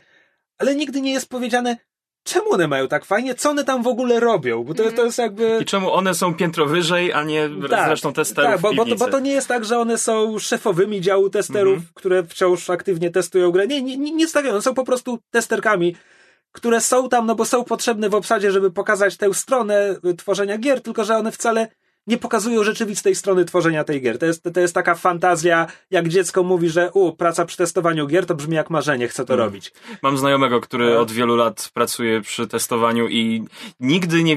Jak się z nim spotykam, gdy jest po pracy, to rzadko zdarza mi się spotkać z równie zmęczonym człowiekiem. Tak, no i e, jeszcze z takich aspektów, które są też raczej w sferze kompletnej fantazji, mamy, czasami widzimy, jak wygląda sama ta gra, która zazwyczaj wygląda jak MMO, ale blisko, blisko finału sezonu tam dochodzi do takiego wielkiego pojedynku w grze między jednym bohaterem i jakimś przeciwnikiem, to nie jest istotne. I on musi trenować do tego. I, i wtedy nagle ta gra zamienia się w bijatykę. Z jakimiś statystykami, ale oni, ale jakby... Chyba Rob nie grał za dużo w gry. Znaczy, albo założył, że mm. robi serial dla ogólnej społeczności, której to wisi, która ogląda jak w CSI ktoś gra na padzie, kto inny gracz obserwujący tę osobę wykonuje ruchy kciukami, nie trzymając pada. Jest taka słynna scena w jednym z tych durnych seriali. E, bo każdy z nas to robi, jak patrzymy, jak ktoś inny gra w grę. A, e, więc, więc to jest, co jest jeszcze? No, a tak, no mamy powiedziane, że Mythic Quest jest najpopularniejszą grą MMO na świecie i jest nią od lat, i serial zaczyna się w momencie, gdy wypuszczają swój pierwszy dodatek. I to jest też takie, nie, nie utrzymaliby popularności, gdyby to był ich pierwszy dodatek, więc jakby, ale to, to są, jakby to jest drobiazg, tak? Mm. To jak ta gra właściwie wygląda, to też jest drobiazg dla mnie i ewentualnie no, innych graczy, tło, którzy no. będą oglądać ten serial, tak, to się tu nie liczy. Więc to jest skala real, realistyczne, nierealistyczne. Są rzeczy, które ten serial robi dobrze, są rzeczy, w których ten serial jest fantazją, ale zazwyczaj, kiedy skręca w stronę fantazji, to nie ma dużego znaczenia dla opowiadanej historii. No jest po prostu oś, dobry serial, zły serial. I ta, Przepraszam, usłyszałam, jest tylko łoś, dobry serial, zły serial. i, i ta część w momencie, gdy poruszamy się w sferze gier, procesu powstawania gier, graczy, nawet te kwestie streamerów, youtuberów są w miarę, w miarę niezłe. E, same napięcia w tym miejscu pracy między bohaterami, one są całkiem spoko. Ale jest tutaj też sporo humoru, który jest po prostu taki schematyczny humor sitcomowy, który widziałeś już w mnóstwie innych seriali. Jest tutaj postać producenta, którego rola sprowadza się do tego, że on jest taki miękki, że wszyscy mu wchodzą na głowę i potem dowcipy związane z nim, przynajmniej w jednym odcinku, to jest to, że on ma tam jakieś kompleksy z dzieciństwa na punkcie matki i, i każda silna kobieta staje się dla niego matczyną figurą i, i to jest żadne i nie wiem, co to robi w tym serialu. I, I to jakby tego typu humor, który jest po prostu taki kompletny autopilot. Mhm. Umieściłbym na samym dole tej skali, tej osi. A na samym górze, na samej górze jest odcinek, o którym koniecznie chcę wspomnieć. To jest bodajże odcinek piąty, nazywa się Dark Quiet Death, czy coś takiego. Można go obejrzeć w kompletnym oderwaniu od całego serialu, bo jest kompletnie oderwany od całego serialu, bo nagle przenosimy się do lat 90. i obserwujemy historię powstawania tej tytułowej gry, którą robią zupełnie inni ludzie.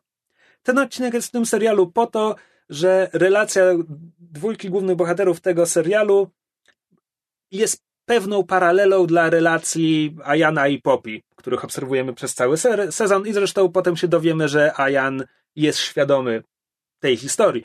Natomiast to nie jest tak, że ci bohaterowie się potem pojawiają we współczesności, nic takiego. Mhm. To jest cały odcinek, który jest retrospekcją. Są sceny tam oddzielone co kilka lat, po poznajemy mniej więcej dekadę z ich życia. Jest świetny. Znaczy, to nawet nie szczególnie jest komedia. Ma zabawne kwestie, bardziej ze względu na charaktery swoich postaci.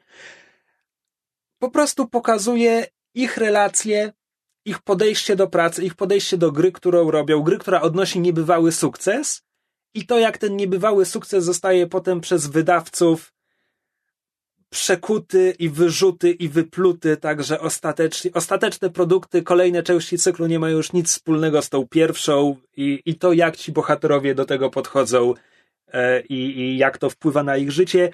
Jest to świetny odcinek, można go obejrzeć w oderwaniu od całego serialu i szczerze mówiąc, jakby jeśli coś polecam, to przede wszystkim ten jeden odcinek, cały serial trochę mniej. I jeszcze, e, skoro już mówiłem o obsadzie, e, tych praktycznie nienazwanych bohaterów, bo oni posługują się tylko ksywami, e, grają e, Kristyn Milotti, czyli tytułowa matka z Jak poznałem waszą matkę e, i Jake Johnson, czyli e, Peter B. Parker z Into the Spider-Verse. Tak, i bodajże, nie pamiętam jak się postać nazywa, jeden z tych głównych w The New Girl. Skoro tak mówisz. W każdym razie ten odcinek jest świetny. Reszta serialu jest nierówna, ale ogólnie, ogólnie oceniam go pozytywnie. Oglądalna. Liczę, liczę, że będzie miał, że będzie miał drugi sezon. Jest tam sporo dobrych rzeczy. To teraz I wszyscy, spo, sporo rzeczy, które ciągną go w dół. wszyscy, wszyscy teraz y, idziemy w internet i sprawdzamy, czy da się wykupić Apple TV nie mając produktów Apple'a. Musi się dać. Miejmy Mm. nadzieję. Oby. No ja, ja bardzo bym chciał to obejrzeć, bo no, jestem wielkim fanem It's Always Sunny in Philadelphia. Jezu, czemu ja powiedziałem, że Rob się wy, w, wychowywał w Bostonie, skoro on pochodzi z Filadelfii?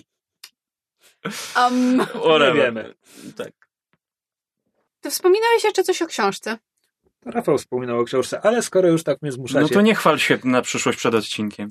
E, tak, przeczytałem już jakiś czas temu e, powieść, nowelkę właściwie pod e, fantastycznym tytułem This is how you lose the time war, To jest, ja wszędzie o tym która jest e, powieścią, nowelką właściwie, epistolarną, napisaną przez dwójkę autorów. E, zakładam, że ka każde z autorów e, pisało listy od jednej postaci do drugiej. E, to są e, Max Gladstone, który pisze sporo rzeczy, nic innego nie czytałem, i Amal El Mohtar, która dotąd pisała chyba głównie opowiadania, i to jest chyba jej pierwsza powieść. Nowelka właściwie. Pół nowelki w sumie, biorąc pod uwagę, Leciutka, że co jeszcze bardziej to umniejsz, dobrze, no. to, to jest naprawdę króciutka książka. Post-it note. A to jest nowela epistolarna science fiction o konflikcie dwóch postludzkich agentek organizmów państwowych, państwopodobnych, e, które toczą ze sobą wojnę. Jest to wojna w czasie. Jeśli dobrze rozumiem. e, Science fiction. znaczy, Dobre zasad- wejście do książki. Jeżeli dobrze ją zrozumiałem. Zasadniczo chodzi o to, że w odległej przyszłości e, ludzkość wyewoluowała w postludzkość, tylko że to jest powieść o różnych nitkach czasu. I wojnę toczą ze sobą nitki, w których ludzkość poszła w stronę em, mutowania swojej biologii w taki, w taki większy organizm e, spajający się z innymi organizmami i nitki, która poszła w postludzkość technologiczną, w której większość, e, większość członków tej społeczności w ogóle egzystuje przez większość swojego życia tylko jako dane w chmurze czy gdziekolwiek, chociaż czasami zgrywają się do, do ciał, żeby doświadczać świata fizycznie. Ale też poniekąd są częścią większego jakby organizmu, no bo skoro wszyscy są danymi w chmurze, no, No, to jakby... no tak, no, z- więc zasadniczo chodzi o wojnę między tym, między tą Zergami a technologią a protosami. biologią. Mhm. E, No wiem, że nie, nie jest to dobre porównanie, ale Ale było to porównanie, nie da się ukryć.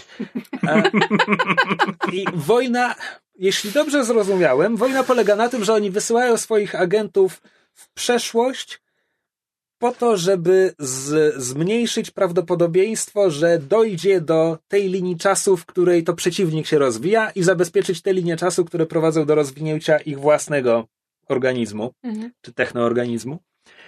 E, A kiedy mówię, że jeśli dobrze to zrozumiałem, to powtarzam to dlatego, że to jest książka, która jest zainteresowana doświadczeniami, odczuciami i emocjami swoich bohaterek, a nie kreśleniem tego świata.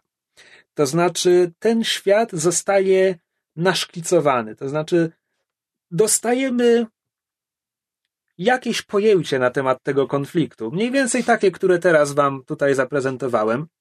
Wiemy, że bohaterki, które nie mają imion, posługują się tylko kryptonina, kryptonimina. Jezus, Maria, Kryptonimami. E, Posługują się pseudonimami czerwona i niebieska. A i nie powiem wam, ile razy musiałem się cofać, żeby sobie przypomnieć, która jest bioorganiczna, a która jest technoorganiczna. Czerwona jest będzie bio. Nie pamiętam. Krzysiek! No help from you!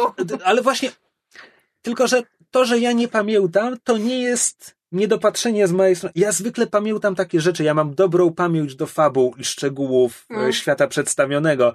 Więc kiedy ja tego nie pamiętam, to niech to wam uświadomi, do jakiego stopnia to nie ma znaczenia w tej powieści. Okej. Więc obserwujemy tę kolejną e, wymianę listów, która zaczyna się od takiego trochę triumfalnego wywyższania się nad przeciwniczką na zasadzie, ha, myślałaś, że to ci wyjdzie, ale ja wiedziałam wszystko, więc wszystko zaplanowałam tak, żeby to ci nie wyszło.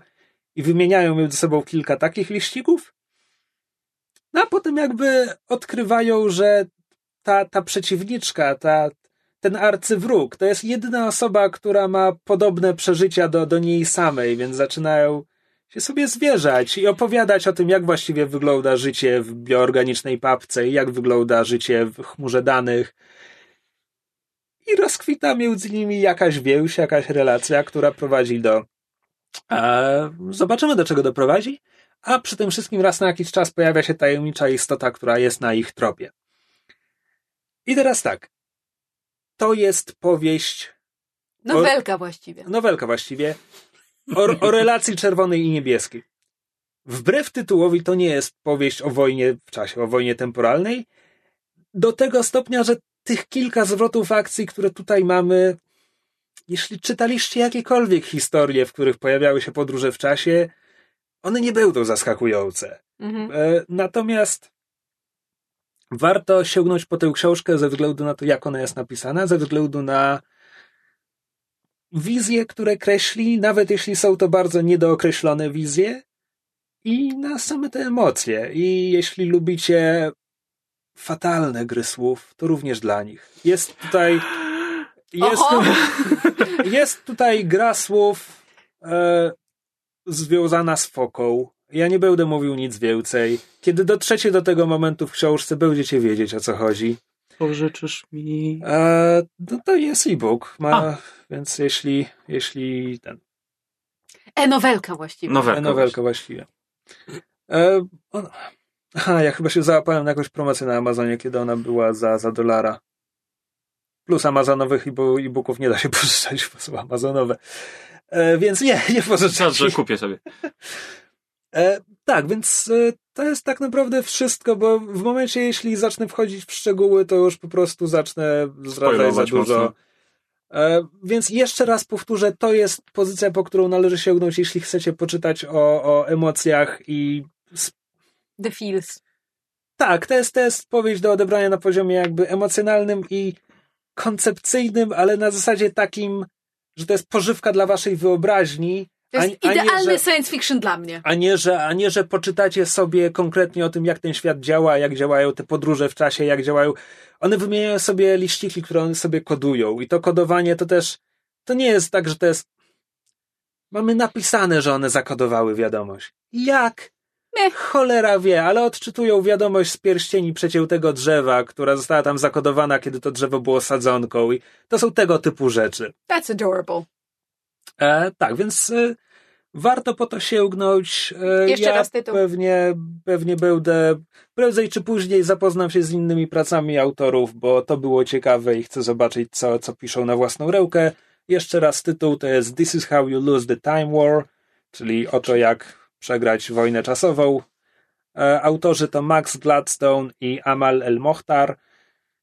E, cały mój Twitter od dłuższego czasu nie może się do ich książki nachwalić, więc. Wiesz co, ja na to trafiłem kompletnym przypadkiem właściwie przez Twittera, bo Szkot, który robi podcast komiksowy, który, który lubię, y, jakby ch chyba zna się, y, zna się osobiście z Amal El Mohtar i śledzi ją na Twitterze, więc przez to widziałem jej tweeta a w ogóle. A skoro już jestem przy niej, to kompletnie bez związku z nią.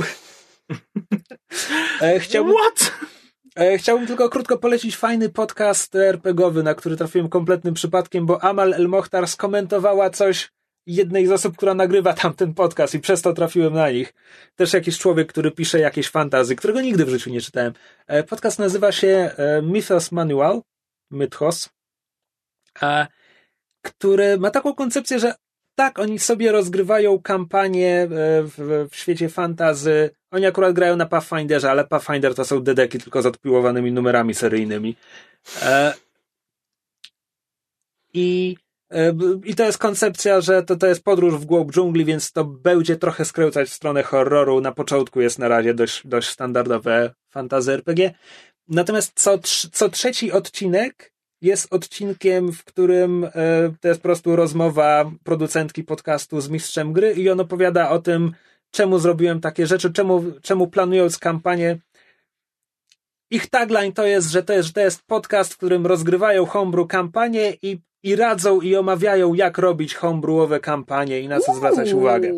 I dlatego jest bardzo fajny, bo naprawdę masz dwa odcinki, one są, odcinki są mniej więcej 50-minutowe, może godzinne.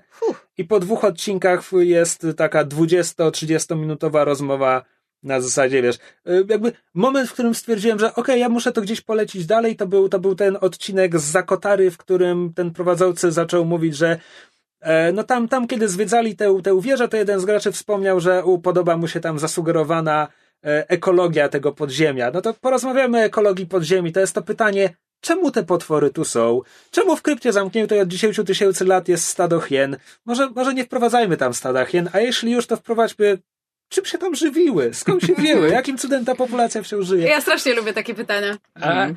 Więc jestem, jestem głęboko na początku, bo jestem w okolicy, nie wiem, szóstego, siódmego odcinka, oni na razie mają czterdzieści kilka. E, ale dobrze mi się tego słucha i jest to fajne, więc jeśli czasem słuchacie sesji na podsłuchu, to polecam też przy okazji. To jeszcze raz jaki tytuł? Mythos Manual, to jest ten dyftong, który mi nie wychodzi, to jest M-Y-T-H-O-S. Mythos. Mythos.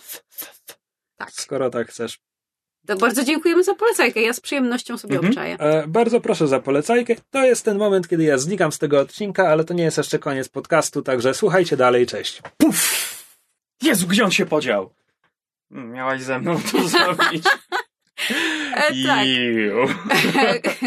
Krzysiek, Krzysiek zniknął. You nasty mousy. Cicho. Krzysiek zniknął z nagrania e, nominalnie, dlatego że e, ma. E, nominalnie? Cio. No, nominalnie dlatego, że ma bardzo pilne plany, ale my z Rafałem oboje wiemy, że to jest tylko i wyłącznie dlatego, że Krzysiek nienawidzi Kevina Smitha i po prostu nie chciał być świadkiem tego, jak z Rafałem omawiamy jego film.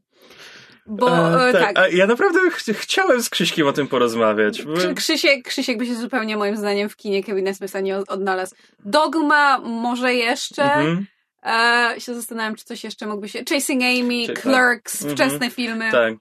No gdy, gdy Kevin Smith się zdecydował już ciągnąć to wszystko pod tytułem Jaya i Cichego Boba, no to, to, to akurat podejrzewam, że to są postaci, które Krzysiek byłby w stanie przeboleć dla innych wątków w tamtych filmach, a, Tak. a e ewidentnie dla niego stoner comedy Nie. nie, nie, nie, po prostu nie.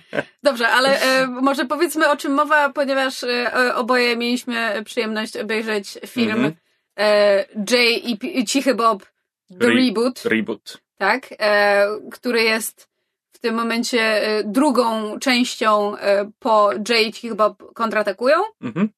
Natomiast, em, znaczy jest sequelem tamtego filmu, natomiast gruncie I remake'iem, i rebootem. Tak, e, w gruncie rzeczy jest e, częścią całego tak zwanego VUSQ, e, VUSQ Universe, Mhm. czyli właśnie tego całego uniwersum, e, które Kevin Smith e, stworzył w swoich filmach. Jak to jego fani bardzo lubią wytykać, ha, ha, ha, Kevin Smith miał swoje uniwersum zanim Marvel zrobił swoje Cinematic Mhm. Universe, tylko że Kevin Smith zawsze wtedy podkreśla, że on stworzył swoje uniwersum wzorując się na idei multiversum z komiksów, Tak. którymi się zaczytywał e, za młodu i, i też do dzisiaj je bardzo lubi czytać, więc jakby wszystko z powrotem zatacza koło do, do komiksów. No on jest wielgachnym geekiem. I nerdem i Przepraszam, wszystkim. jest szczupłym geekiem A tak. w tym momencie. E, No, dali mu możliwość reżyserowania odcinków Supergirl i, e, i Flasha Mm. i, i crossoverów z tych seriali. No, no, on odnajduje się w takiej tematyce i właśnie to, że też do swojego VS Universe dodał też właśnie elementy komiksów, ekranizacji komiksów, no to, to, to nie, jest, nie jest duża niespodzianka, no patrząc na, na, na to, kim on jest i jakie ma zainteresowania. Tak. E, może słowem wyjaśnienia dla tych, którzy e, nie mogą nie znać tych postaci. Em, to e, J- ty- tytułowi Jay i Cichy Bob jest to e, duet em, ten e, hetero, e, heterosexual life mates, czy life Tak. partners, to znaczy e, przyjaciele, e, którzy mimo tego, jak są czasami postrzegani, wcale nie są, że tak powiem, parą. Znaczy w sensie e, Są wychodzącą... s- towarzyszami swojego życia. Tak, towarzyszami swojego życia, bardzo ładnie powiedziane. Em, I przy okazji są e, dealerami narkotyków, są też. E, Nie, nie narkotyków, zielska. nie chcę ci nic mówić, ale marihuana to jest narkotyk. Co? Co? Don't do drugs, kids. Tak. E, tak, ale są też, e, są, są też e, stonerami, jak to Rafał wcześniej wspomniał, czyli właśnie e, użytkownikami tegoż em, zioła. No i w pierwszym filmie jakby J.T. Bob kontratakują. Chodzi o to, że na podstawie właśnie ich, ich dwóch powstał komiks. Tak, bo właśnie w, w którymś z poprzednich e, filmów, chyba w Mallrats, nie jestem pewien, e, w każdym razie był Ben Affleck i Jason Lee. Czy, to było w Chasing Amy, było w Mallrats chyba Chasing- było okej. później. E, stworzono komiks superbohaterski i tymi jakby alter ego super... Poczekaj, nie. Komiks, który stworzono w filmie Chasing Amy miał tytuł Blunt Man and Chronic, Haha. tak? I ich alter ego tych superbohaterów i również wzorcami dla tych superbohaterów w świecie rzeczywistym filmu byli właśnie Jay i Cichy Bob. którzy stali zawsze sobie przed sklepem Quick Stop, który po raz pierwszy w Clerksach e, poznajemy, tak? tak. E, oni stali zawsze przed tym sklepem i tam dealowali po prostu zielskiem. E, I właśnie na podstawie tych postaci stworzono komiks i w filmie Jay i Cichy Bob kontratakują. Jay i Cichy Bob dowiadują się, że powstaje film na podstawie komiksu, kt- Który którego- wykorzystuje ich, ich- tak zwane likeness, czyli ich, ich em, Podobieństwo. Podobieństwo, tak, ich Tak. mar- markę powiedzmy, image.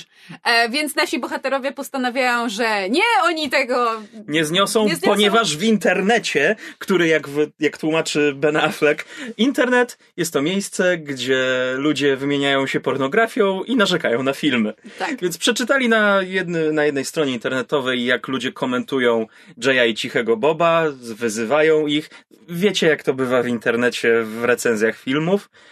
Tych, tych kiepskich recenzjach, nie tak dobrych, jakie tutaj możecie usłyszeć. Wow. Mysz masz, jakość. Wow. E, a ponieważ tak, a ponieważ nasi e, prawdziwi Cich Bob e, czują się, czu, czują, że te wyzwiska są pod ich adresem, no bo Mhm. przecież ubliżają Jayowi i Cichemu Bobowi. W związku z tym postanawiają pojechać do Hollywood i powstrzymać powstanie tego filmu, żeby ten film nie mógł powstać, żeby ludzie w internecie przestali po nich jeździć. No i, i potem mamy taki... Kino drogi. Tak, road trip movie, gdzie nasi bohaterowie spotykają różnych ludzi, wplątają się w różne mniej lub bardziej durne sytuacje. George Carlin, Carrie Fisher. E, Tak. Pierwsze dwa, które mi przychodzą do głowy. Mark Hamill. Mark Hamill. Tak, to po prostu jest- plejada gwiazd. Ja właśnie nigdy nie mogłem się nadziwić, jak takie nazwiska mogły dołączyć do takiej produkcji. Znaczy, ja, ja mam dwie takie teorie, bo to znaczy jedna to jest teoria e, Kasi Czajki, pozdrawiamy zwierzę popkulturalnego, bo jakby innym takim e, reżyserem, który, który słynie z tego, że ma fantastyczne obsady swoich filmów, to jest Wes Anderson. Mhm. I Kasia Czajka się śmieje, że Wes Anderson gdzieś musiał kiedyś zorganizować jakąś wielką orgię ze wszystkimi aktorami w Hollywood, porobił zdjęcie i teraz ma materiały szantażowe. Ale wiesz co, chyba w, w, w Giant Silent Bob Strike Back chyba nawet Wes jest wspominany. Nie wiem, czy on gra, tylko jest w Miramax, kręcą jakiś film, coś źle idzie na planie i aktorka krzyczy e, Wes, serio? Nie, nie, nie stać nas na aktora, musi to być małpa i jest taki, nie wiem właśnie, czy to Wes Anderson, ale... Nie, to jest chyba Wes Craven. Wes Craven siedzi i liczy tylko pieniądze. Wiem, że Wes. Nie pamiętam. Dawno, dawno nie wracałam do, do, do pierwszego Jaya Cichego Boba. Natomiast moja Ja, teoria ja jest... przed rebootem musiałem sobie odświeżyć. E, Natomiast moja teoria jest taka, że Kevin Smith jest po prostu, on ma tak gadane i jest tak, On jest taką tak sympatyczną jest osobą, tak że naprawdę. gościem. A jeszcze i nawet w filmie mówi, że. E, bo Kevin Smith w filmie, w reboocie gra też Kevina Smitha, który kręci ten reboot i otwarcie mówi: Hej, miałem dopiero co ciężki zawał serca i zguilt tripowałem wszystkich, żeby wystąpili w moim filmie, więc mamy tutaj tego, tego, tamtego. I No myślę, tak. że to jest w dużej części prawda. No, gdy on jeszcze nie, gdy jeszcze był w szpitalu, podejrzewam, że mnóstwo ludzi się do niego tam odzywało, ej, jak czegokolwiek potrzebujesz, odzywaj się. Okej, wykorzystam to. Tak I ja jestem z tego, z tego powodu bardzo zadowolony, bo naprawdę dawno się tak nie uśmiałem, jak, jak na tym filmie. Przepraszam, za mocno gestykuluję. Tak, walisz się ze śmiechu po udach. Aha, ha, ha, ha. Niech to zatrzyma tę karuzelę śmiechu. Em, no więc e, tak, Jay ci chyba kontratakują, e, ruszają do Hollywood, żeby powstrzymać ten film, po czym e, w międzyczasie pomiędzy kontratakują a rebootem nie wiem ile lat minęło. Chyba, e, kilkanaście. 15? Coś koło tego? Czy ta córka jest prawie pełnoletnia? Chyba. Nie, nieważne, no w każdym Mhm. razie jakby w naszym, w, na, w naszym realnym, rzeczywistym świecie minęło e, przynajmniej dekada, jeśli nie lat, y, kilkanaście lub więcej. W międzyczasie Kevin Smith kręcił em, no, y, różnej jakości filmy, umówmy się. E, ja nadal nie widziałam jego tak zwanej kanadyjskiej trylogii. E, no i teraz właśnie wraca z Cichy Bob reboot, który jest bardzo e, w stylu Kevina Smitha zabawą, formą, metafilmem o kręceniu filmów, o byciu rebootem, o nim jako reżyserze, o nim jako twórcy, o jego życiu, o jego relacjach z jego córką. Mhm. W związku z tym w J Cichy Bob reboot e, e, nasi bohaterowie się dowiadują, że właśnie e, powstaje reboot tego filmu na podstawie komiksu, który jest na nich bazowany. Tak. A jednocześnie tracą prawa do wykorzystywania swoich imion. Jay i Cichy Bob. Tak, zostają, e, ten, stają się ofiarami szwindlu, e, tracą prawa do, do, do swoich imion e, i, i jakby postanawiają teraz pojechać do Hollywood i powstrzymać ten reboot, żeby odzyskać swoje, swoje imiona, a nawet jeśli nie, to przynajmniej rozjebać, przepraszam bardzo, e, producentom, producentom film. No i w związku z tym znowu mamy road trip movie, ale w, w międzyczasie, to nie jest duży spoiler, to jest e, element e, trailerów e, promujących film, e, okazuje się, że Jay e, ma córkę, o której nie wiedział. Nastoletnią córkę. która e, z nimi, że tak powiem, jakby rusza, rusza w ten, w ten road trip.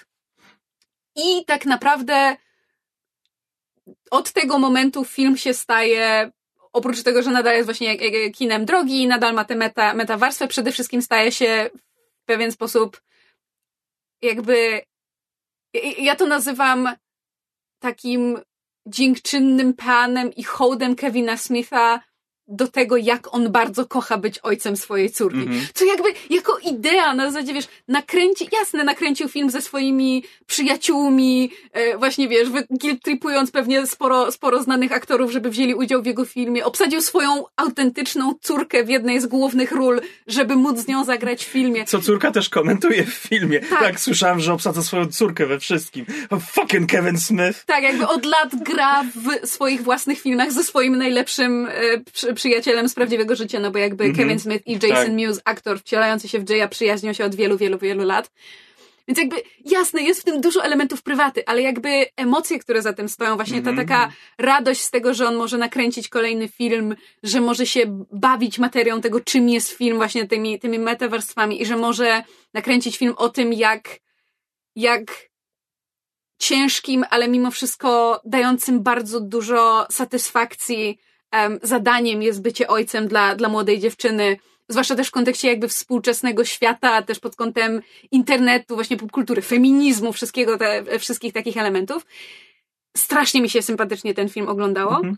Bo stoją za nim prawdziwe uczucia i no ciężko tu mówić o tym, że o, ci aktorzy mieli chemię, nie mieli chemii, jeżeli to są ludzie, którzy znają się od dziecka albo mhm. od urodzenia, jeżeli patrząc na Harley, tak, która ma cudowne imię w filmie Millennium Falcon. Wiesz co, umówmy no się. Tak. W, w, w świecie rzeczywistym córka Kevina Smitha ma, ma na imię Harley Quinn Smith i jest nazwana na, na cześć postaci Harley Quinn z, hmm. z komiksów e, o Batmanie. Serio? Wow, prawie ci uwierzyłam. Na moment. Na moment. Because I'm a good actor. A tak, fenomenalny aktor.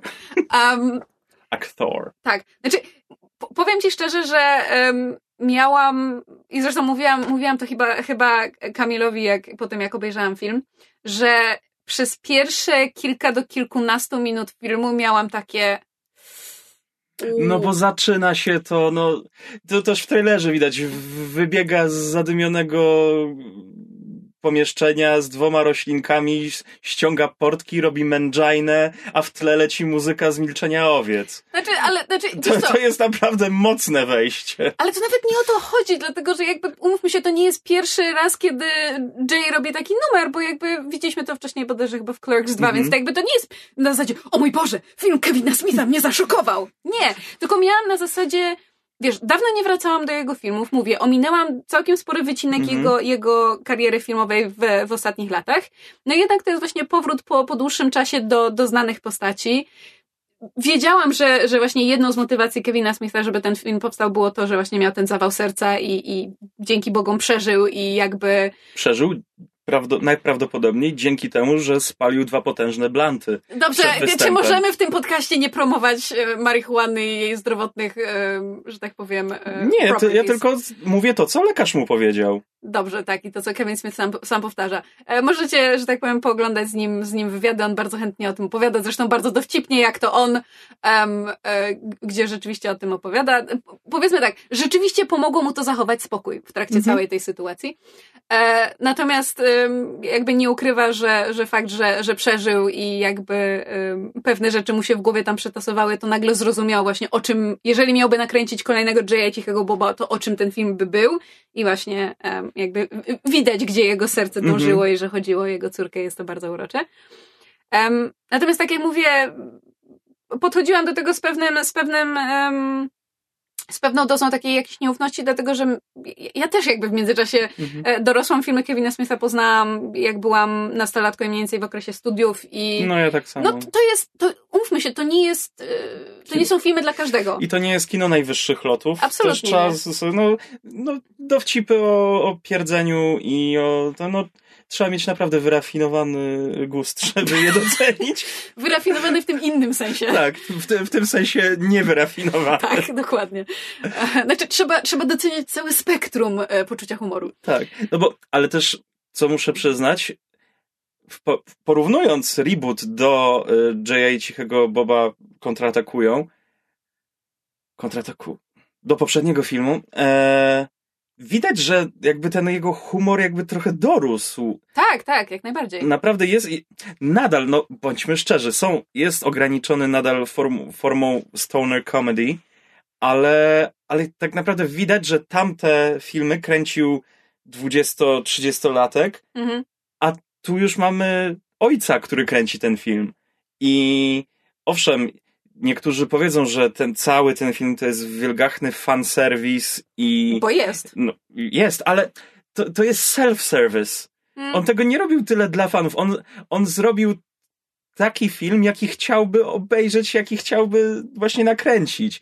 Więc ja, mi się nie wydaje, żeby to, to był taki fanserwis, wiesz, z premedytacją, że o, to ludzie przyjdą, to obejrzą i, i zarobimy. Nie, no, on po prostu wlał bardzo dużo swojego serca, które jest po przejściach e, w ten film i ja to po prostu czułem. Ja kilka razy płakałem na tym filmie i albo ze śmiechu, albo po prostu ze wzruszenia. No, owszem, jeżeli jesteś Krzyśkiem, który nie lubi tego Dlaczego typu... tak personalnie i imiennie? Ale nie, no bo zaczęliśmy, no Krzysiek w tym momencie jest przykładową osobą, która by nie lubiła tej, tego typu komedii.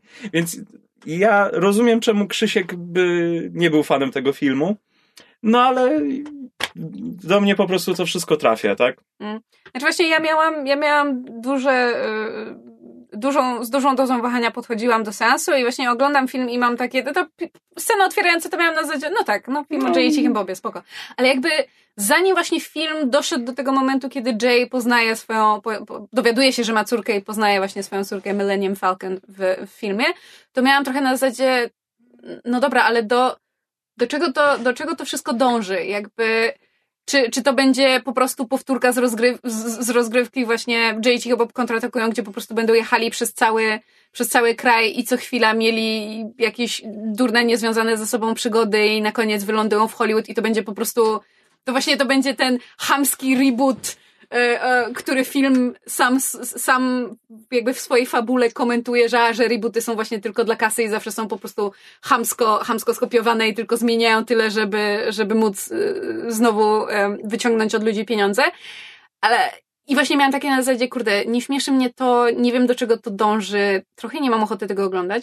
A potem właśnie film jakby zmienia bieg i nagle się staje, nagle zrozumiałam, do czego to wszystko dążyło i dokąd to będzie szło Mhm. dalej. I miałam takie, dobra, to ja kupuję, tu już twórcy ufam, wiem, bo jakby słuchając em, wywiadów z Kevinem Smithem, e, śledząc go od, od dłuższego czasu w, w social media i jakby też słuchając, kiedyś bardzo, bardzo regularnie słuchałam e, jego różnych podcastów, jakby wiem, jako, jak, i, jaki on ma stosunek do, do, do, do swojej rodziny i do swojej córki, że rzeczywiście jest, jest bardzo, bardzo dumnym ojcem i to jakby jak on opowiada o swojej córce jest...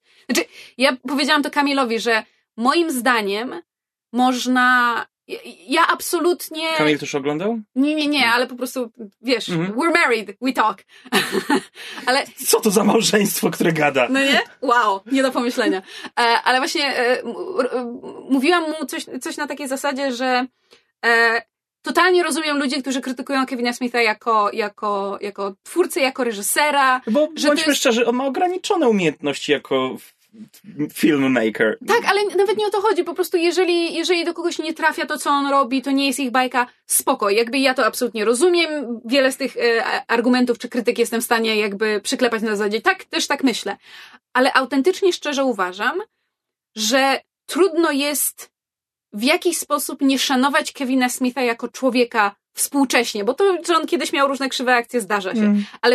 Moim zdaniem ciężko jest nie szanować Kevina Smitha współcześnie jako człowieka, nie jako twórcę, jako człowieka, jeżeli się posłucha, jak on opowiada właśnie o, o, swoim, o swoich relacjach ze swoją rodziną, o tym, o właśnie o jego relacji z, z Jasonem Newsem, jak, jak, jak ich przyjaźń trwała przez lata, jak, jak Mimo numerów, które Jason potrafił wykręcić Tak, jako tak, bo- osoba uzależniona tak, ciężko bo od Jason, narkotyków. Jason jest, jest, jest, jest narkomanem, znaczy teraz już jest, że tak powiem, em, Czysty. czysty od, od, od dłuższego czasu, więc bardzo, ba, bardzo mu kibicujemy, ale, Ale też jego córka wystąpiła w filmie. a tak, wiem. Mhm. E, I jakby właśnie słuchając też jakby jak, jak Kevin Smith opowiada o, o kręceniu filmów i właśnie o Hollywood i o swojej tej pasji do, do kina i do popkultury, jakby Znaczy, to jest moje, no, moje, personalne wrażenie, ale jakby ja słuchając tych jego opowieści mam takie, kurde, to jest, to jest, to jest spoko człowiek. To jest, Mhm. to jest miły, sympatyczny, Tak. ciepły człowiek, który jasne, ma, może ma trochę kontrowersyjne poczucie humoru i kręci może niekoniecznie najlepsze filmy,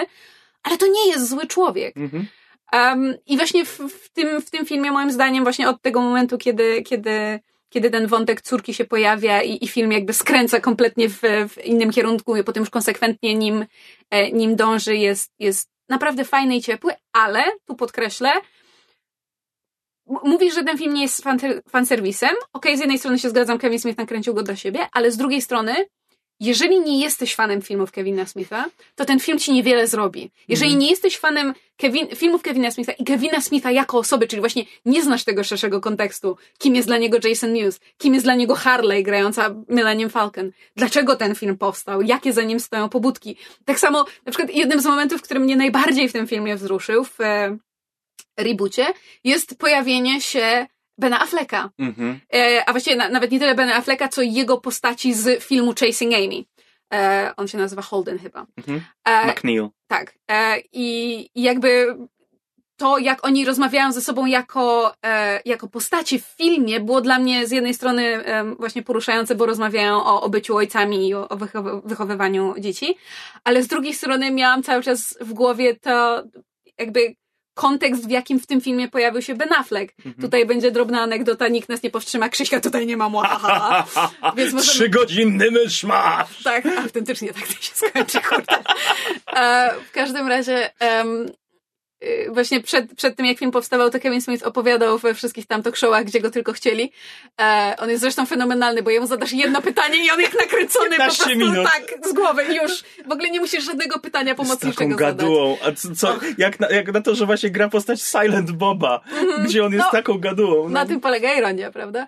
E, Ale właśnie opowiadał, że że kiedy powstawał, em, właśnie kiedy, kiedy powstał e, pomysł, już było wiadomo, że, że reboot powstanie, no to ludzie się go zaczęli pytać pod tytułem, a to, to kogo właśnie będziesz, e, będziesz sprowadzał z, w ramach cameo, czy, czy Ben będzie? No bo jakby e, Ben, ben Affleck i, i Matt Damon się z Kevinem Smithem znają, znają od wielu, wielu lat Mhm. i e, ich Czy jak co kariery oni są byli związane. młodzi, jak, jak, jak grali w jego filmach przecież. Tak, jak najbardziej.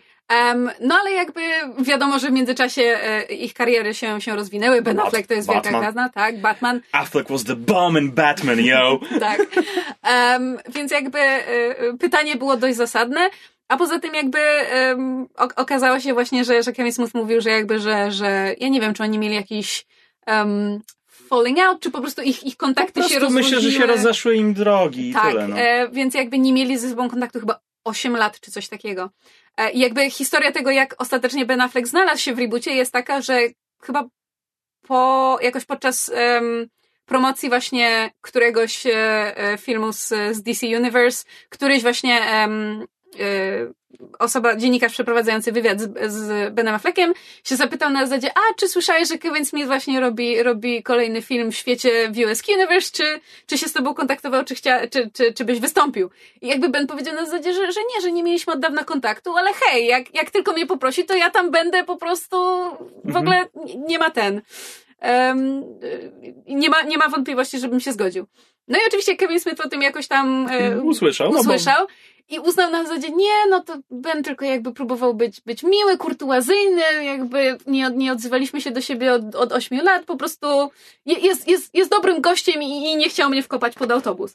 Ale z drugiej strony, ponieważ właśnie to już było po tym, po tym zawale, no i jakby e, pewne priorytety w życiu Kevina Smitha się zmieniły, Trzeba spróbować. tak, to on stwierdził na zasadzie, a co? Wyślę, wyślę mu SMS-a na zasadzie, że hej, że tam, że sorry, ale no, no, no wiesz, że, że, że my zawsze ten i że może chciałbyś, ja niczego nie oczekuję, ale tęsknię za tobą stary i tak dalej. I Ben Affleck mu odpisał, wiesz, dla ciebie wszystko, czy coś takiego. I po prostu, jak sobie przypomniałam kontekst tego wszystkiego i zobaczyłam właśnie w reboocie Bena Afflecka i Kevina Smitha stojących naprzeciwko siebie i grających swoje, swoje postacie z Views Universe, to miałam po prostu takie poczucie na zasadzie, kurde, że są takie rzeczy, które jakby wiesz, są tacy, znaczy, są tacy ludzie, że nieważne jak długo się ich nie widzi, to jednak Je- Jedna rzecz niestety tutaj muszę wspomnieć, bo e, większość scen e, była nagrywana osobno. Ale nie szkodzi. A Affleck i, i Ale- Kevin Smith nie byli razem na Ale planie. nie szkodzi, to, to, to jakby to nie, to nie o to chodzi, że oni byli w jednym miejscu, Mhm. bo wiesz, y, gdzieś przy produkcji filmu na pewno ze sobą mieli kontakt, No no, bo tak, trzeba tak. było pewne rzeczy ustalić, ale jakby chodziło o sam wydźwięk tego, że on się w tym filmie e, pojawił. Zresztą Matt Damon też ma malutki cameo, które jest To jest moja naj, naj, najulubieńsza scena z tego filmu i w ogóle chyba, nie wiem, Tak, z znaczy- większości filmów na świecie. Może nie, nie spoilujmy No, jej, nie bo, będę, bo nie jest, będę. znaczy powiem tak, cameo jest absurdalne, bo, bo, znaczy jest cudowne, ale tak bardzo nie pasuje do reszty filmu i jest wrzucone tak bardzo na chama i na siłę tylko po to, żeby Matt Damon tam był. Tą scenę ja mógłbym oglądać jako standalone sketch po prostu. Tak.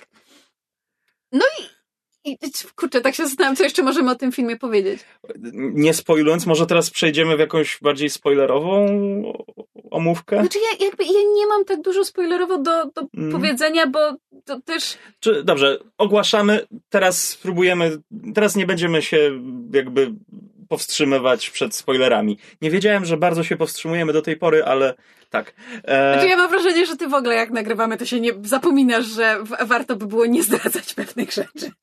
no, no, no nie mam dużego doświadczenia w omawianiu e, właśnie filmów czy seriali. No, w grach nie trzeba się aż tak martwić o, o spoilery, jak nagrywamy gorące krzesła, sesje na podsłuchu, no ciężko co zaspoilować, tak? Więc, Jasne. więc tutaj jednak po prostu nie mam dużego doświadczenia w myszmaszu, ale właśnie co dla mnie było takim fajnym pomysłem w tym filmie, to to, że on tak na właśnie meta meta thinking o właśnie o rebootach, remake'ach, to, to co tłumaczy Jason Lee, e, nie pamiętam jak się nazywa, Brody, to co Brody tłumaczy, że rebooty, remake'i to są filmy, które, w których trzeba zmienić tylko tak malutko, żeby tylko lu- ludzie znowu za to zapłacili, przy czym należy dodać trochę młodszej obsady i dodać różnorodności typu właśnie więcej kobiet, dużo e, osób in, z, z innych krajów i tak dalej. Więc e, porównując reboot do Strike Back, tam dowiadują się, że jest film, ruszają w drogę do Hollywood, po drodze spotykają cztery kobiety, które wciągają ich w swoją intrygę, w swoje problemy. Później docierają do Hollywood, jest duża walka na planie i kończymy. Co się dzieje w reboocie? Hmm. Dowiadują się, że jest film, ruszają w drogę, spotykają kobiety, w której jed, gdzie w jednej z nich zakochał się Jay, nie zakochał, teraz okazuje się, że córka, ale kochają, tak? Pojawiają się cztery, pojawiają się jeszcze trzy do tego koleżanki, e, Azjatka, e, arabskiej urody dziewczyna i e, czarnoskóra dziewczyna. E, Do tego oczywiście są młode, mamy porównanie pokoleń, dużo się dzieje po drodze, docierają do Hollywood i jest walka na planie. No tak, ja mówię, ten film y, jest bardzo y, samoświadomy tego, że wyśmiewa Tak. się z remake'ów i rebootów. I jednocześnie będąc Oczywiście, tak. wszystkimi trzema. Ale wiesz co, bo to jest, to jest to, co ja właśnie lubię u Kevina Smitha i jakby chcecie mnie za to oceniać i albo macie inne zdanie, spoko, ale jakby, bo my się tak tutaj podśmie, podśmiewamy też bardzo samoświadomie, że to nie jest wybitny twórca, że on jakby nie jest e, super e, właśnie wykwintnym em, nie wiem, scenarzystą czy, czy reżyserem. On jest wyrobnikiem, on jest po prostu porządnym wyrobni- wyrobnikiem e, filmów, ale jakby to nie jest głupi facet, jakby on może mieć Mhm. poczucie humoru, które jasne momentami zahacza o właśnie haha fart humor, ale jakby to nie jest to, że, że reboot, że J.H. chyba reboot jest rebootem, bo Kevin Smith umie tylko odcinać kupony od Mhm. swoich filmów i nie umiał nakręcić Tak. innego filmu. Nie. On bardzo świadomie wziął konstrukcję J.H. chyba kontratakują, wy, wyciągnął z niej absolutną taką... Szkielet. Szkielet, przełożył go na reboot, po czym obudował właśnie tymi wszystkimi metawarstwami pod tytułem Mhm. dajmy właśnie młodszą obsadę, bardziej e, zróżnicowaną. No bo por- porównując te, e, te złodziejki diamentów z, z poprzedniej części, no mamy autentycznie scenę, gdzie one wszystkie idą w skórzano-spandeksowych e, strojach. E, e, W slow motion. w slow, nie w slow motion, tylko są, mają tak e, zsynchronizowane ruchy nóg i wszystkie oczywiście są zgrabne co do centymetra, a w tym momencie mamy cztery wyzwolone młode feministki z, róż, z różnymi e, krajami pochodzenia i to tak pokazuje, to jest 15 lat powiedzmy między tworzeniem filmów, a też pokazuje jak jego humor jednak ewoluował i trochę dorósł, tak? Ale humor, ale też jakby Humor i- światopogląd. Tak, światopogląd i to też obrazuje jak Hollywood się zmieniło. No, Okej, ciężko nazwać to hollywoodzkim filmem, tak? Nie, wiesz, znaczy... No bo to jest kino niezależne. To on sam, sam to jakby, wiesz... Tak, e, ale z drugiej strony jakby nie bez powodu y, jadą, bohaterowie jadą do Hollywood i jednak nie bez powodów y, kontratakują. To jest wielki, superbohaterski film. Mhm. Tutaj akcja się dzieje na Val komikonie. Kilmer, Tommy Chong. Ojeju, e, jak się nazywa aktorka Supergirl? E, Meli- Be- Ben- Be- Benoit. Benoit. Benoit. Ta scena... Benoist? Nie pamiętam. Benoist. Nie pamiętam. E, W każdym razie, ta, właśnie, poka- pokazują tą scenę z autentycznego filmu. Again. Żaden z tych aktorów nie był razem na planie ze sobą. To są wszystko sceny po prostu nagrane, wycięte i CGI. CG. E, ale jak ja zobaczyłem w trailerze Tomiego Chonga, który jest jakby protoplastą, on tworzył pierwsze filmy stoner comedy No tak. e, z... E, Cheech and Chong. z, tak, z, z Cheechem. E, czekaj, Cheech... Jak się nazywał aktor? E, który grał Cheecha? Nie wiem. Nie pamiętam, nieważne. You can Google it. Ale i odniesienie też do How High i to, jak postaci z How High w, ty, w tym króciutkim jakby w swoim wystąpieniu też pokazują, że są już dorosłymi ludźmi, dorośli, wyrośli trochę z tego jakby mindsettingu, który był w ich pierwszych filmach i teraz potrafią naprawdę mówić o poważnych sprawach, o byciu ojcem, o, e, o, o miłości do, do swojej rodziny i to, co czyni cię naprawdę ojcem. No, no, nadal jest to fart comedy o stonerach, ale o tylu pozytywnych rzeczach mówi, no, ściska za serce i za gardło trochę, no. No. Ech, A w każdym razie to do czego e, dążyłam ja się strasznie to... gubię zawsze w swoich wypowiedziach. Ja Nie szkodzi, płynę ja- tam, gdzie mnie niesie. Ja wiem, ty, ty, ty jeszcze bardziej niż ja pod pewnymi względami e, reagujesz na popkulturę emocjonalnie. Ja to bardzo rozumiem i doceniam. E, natomiast to, to, o czym mówiłam, to jest to, że jakby e, jasne, to Kevin Smith zawsze był tym twórcą kina niezależnego, abstrahując od tego, że A, teraz... o tym mówiliśmy. Tak, że teraz e, zdarza mu się reżyserować seriale komiksowe i bardzo go to bawi i jara, bo to jest, to jest jego bajka. Natomiast on nadal jest pod wieloma względami twórcą kina niezależnego, właśnie jego trylogia kanadyjska są bardzo niezależne Mhm. filmy, umówmy się. E, ale jakby nie na darmo w pierwszym filmie bohaterowie jechali do Hollywood, żeby em, powstrzymać film superbohaterski, a nie na darmo w tym filmie z kolei nasi główni bohaterowie lądują w finale na em, Kronik Konie, czyli jakby właśnie tej takiej e, stonerskiej wersji Comic-Conu obudowanej wokół właśnie całego, całej franczyzy, którą w tym momencie... Bluntman and Chronic. Tak, w świecie filmu jest Bluntman and Chronic. Więc jakby Kevin Smith jest częścią Hollywood mimo wszystko. Bardzo wiele jego właśnie e, znajomych i przyjaciół jest, e, jest częścią Hollywood jako tej właśnie wysokobudżetowej machiny napędzającej box office. On sam mieszka w LA i jest częścią tego świadka. I jego filmy, mimo że pod pewnymi względami są właśnie tym, tym wiesz, przaśnym, stonerskim Mhm. humorem, Tak. kinem niezależnym, to to nadal są filmy o Hollywood i o kręceniu filmów pod wieloma Mhm. względami. Pomińmy kreskówki, które w dużej części sam Jason produkował Ale bez... nie oglądałam nigdy. Nie oglądaj. Nie mam Nie, zamiaru. nie, nie, ty nie, nie chcesz mysza tego oglądać. Naprawdę nie chcesz. Obejrzałem paręnaście minut i ja to wyłączyłem. Ja mam du duży poziom odporności na naprawdę jakieś, wiesz, takie niekoszerne żarty, ale tutaj już po prostu za, za mocno to było. Za mocno to wchodziło. Mhm. E, co chciałem powiedzieć? Kino niezależne. Tak.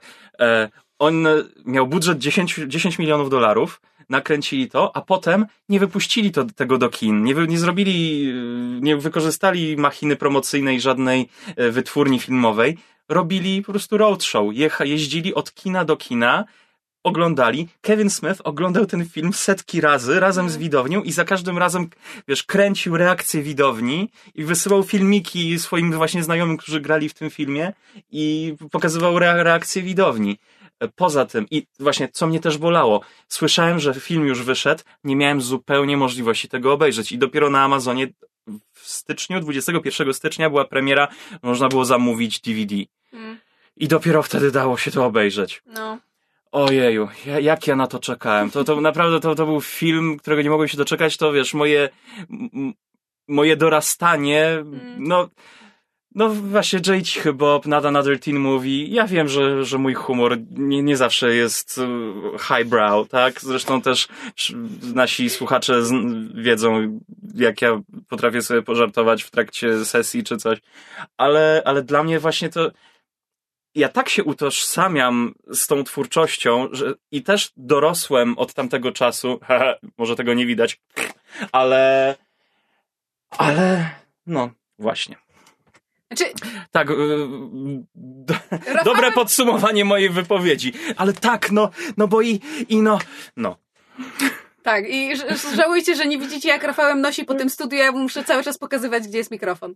Mam Mm. nadzieję, że tego nie słychać w audio. Znaczy, słuchaj, ja cię, ja, ja bardzo dobrze rozumiem twój, twój emocjonalny stosunek do tych filmów, bo z trochę innych powodów, to znaczy jakby ja, mówię, ja trafiłam na filmy Kevina Smitha przede wszystkim na Dogmę, jak byłam Mhm. właśnie w... E, miałam kilkanaście lat może i właśnie byłam w tym takim wieku, kiedy człowiek zaczyna wyrabiać sobie własny światopogląd, zaczyna kwestionować em, Autorytety tak, i to, autorytety. co wszyscy... To, wiesz, to też nie jest tak, że ja na przykład pochodzę z bardzo religijnej rodziny, wręcz przeciwnie, oboje moi rodzice są y, agnostykami, jakby ja nigdy nie byłam do, y, do religii zmuszana, wręcz jakby zostałam przez, przez em, jakby polski system szkolnictwa i, i obowiązek e, uczęszczania na lekcje religii aktywnie zniechęcona do tego, żeby pokładać w czymkolwiek wiarę, zwłaszcza w Bogu. E, ale właśnie odnalezienie e, i obejrzenie dogmy jakby pokazało mi, że, że można wierzyć w coś. To, to jest takie, wiesz, to słynne zdanie, że jakby, że, że to jest ta różnica pomiędzy wiarą w jakąś ideę, a wiarą w, w jakąś e, jakby religię, zorganizowaną, zorganizowaną religię. I jakby pamiętam, że Dogma wywarła na mnie właśnie duże wrażenie, że można nakręcić film o tak ważnym i tak istotnym, osobistym temacie w sposób, który jest tak, po angielsku jest takie słowo irre- irreverent, czyli właśnie taki trochę obrazoburczy, nie na poważnie, ale z takim właśnie, z takim tak na ostro, Mhm. ale nie kompletnie bez szacunku. Pomijam, nie, że jakby... nie, cho- nie chodzi właśnie o prześmiewanie, wyśmiewanie tematu, tylko po prostu wzięcie tego tematu i zrobienie z niego cze- zwykłego tematu. Mhm, tak jakby tak. cię- ciężko mi to ubrać w słowa, ale sprowadzenie sprowadzenie tego na ziemię. parteru, Tak, że tak, to jest tak. coś, o czym możemy dyskutować, tak? Tak, i dyskutować z humorem i nie zawsze grzecznie, No. absolutnie. Więc właśnie, o, że tak powiem, odkryłam dogmę, a potem chyba podejrzewam, że w następnej kolejności musiałam jakoś obejrzeć Chasing Amy i właśnie Sprzedawców i Mallrats. Mallrats są jednym z moich Mm. ulubionych. Um, Chasing Amy też na mnie wywarło ogromne wrażenie, bo to był pierwszy film, w którym chyba właśnie w dość takim um, po, podatnym wieku zobaczyłam e, jakby re, relacje znaczy, ostatecznie nie wiem, czy film jakby kanonicznie potwierdza, że, że em, postać Alysy w Chasing Amy, ja dobrze pamiętam, że ona jest Alysa chyba, Chyba tak. em, że ona, że ona jest, e, że ona ostatecznie jest lesbijką, tylko po prostu Holden był tym, tym, tym jedynym, który po prostu na, nawiązali jakąś więź na poziomie Mhm. jakby takim dusz, porozumienia dusz czy czegoś takiego. Natomiast to był pierwszy film, w którym chyba widziałam pokazaną relację właśnie jakby osoby, którą nominalnie można by nazwać biseksualną, gdzie miałam takie kurde, te uczucia są mi bliskie, ja rozumiem, co te osoby przechodzą, te, te jakby ten wewnętrzny konflikt, które, które mają, to takie próba odnalezienia się w cholernym bałaganie, jakim są ludzkie związki, ludzkie emocje, jakby seks i związki i wszystko inne. E, I to, ze, to, to, to we mnie zostało do dzisiaj, jakby do dzisiaj uważam Chasing Amy za, za jeden z po pierwsze najlepszych filmów Kevina Smitha, a po drugie naprawdę dobrych filmów Mhm. o, o związkach, o właśnie o ludzkiej seksualności, o, o, o, o emocjonalności, o uczuciach. Więc jakby ja bardzo dobrze ro- rozumiem ten, ten emocjonalny stosunek do jego filmów i, i mimo wszystko, tak jak uważam, że to nie są filmy dla każdego e, i niekoniecznie są Nie jest to film, który bym ja na przykład chciał z mamą obejrzeć. Nie, no nie- niekoniecznie. Chociaż, mm, nie, dobra, nie. Z moją mamą nie. Nie, z moją mamą też nie. E, być może mój tata by docenił na przykład No, sprzedawców. chyba tak. E, ale, ale to są, to, to, to niekoniecznie muszą być jakby filmy dla każdego, ale to są filmy dla mnie.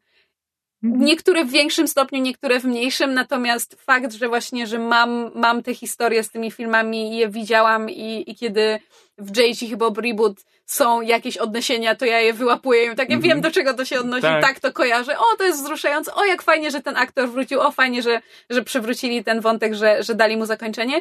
I to po prostu się tak ciepło na sercu robi i właśnie bardzo podobny stosunek mam, mam do, do Kevina Smitha i jakby, jak, jak mi czasami YouTube albo internet gdzieś wrzuci jakiś wywiad z nim, e, zazwyczaj w formie audio albo wideo, bo czytanie, czytanie z wywiadu z nim O. to chyba by było jak czytanie, wiesz, epopei. Tak, I potem takie łzy krwawe. Tak, dokładnie, wiesz, czytanie odysejne, jedno posiedzenie. Tak. Em, to pod względem długości, a nie Mhm. jakości Tak. poziomu.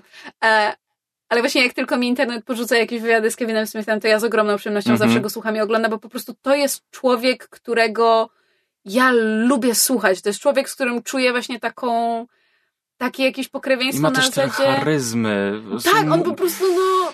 E, Kojarzysz, jak jest takie pytanie czasami ludzie na zasadzie, że o, że gdybyś miał tam zaprosić na obiad trzy osoby, albo gdybyś miał utknąć w windzie tam z trzema osobami, to jakie by były osoby? I dla mnie przez wiele lat były, odpowiedź była bardzo jednoznaczna. Być może teraz by była inna, ale to było zawsze Stephen Fry, Kevin Smith i Mhm. Ryan Reynolds.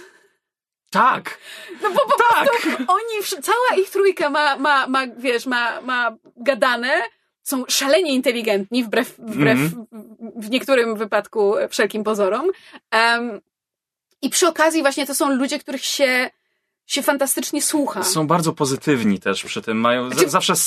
Ryan Reynolds wbrew pozorom jest szalenie, jakby on ma taką bardzo cyniczną, mroczną Okej, może nutę. przyjazny.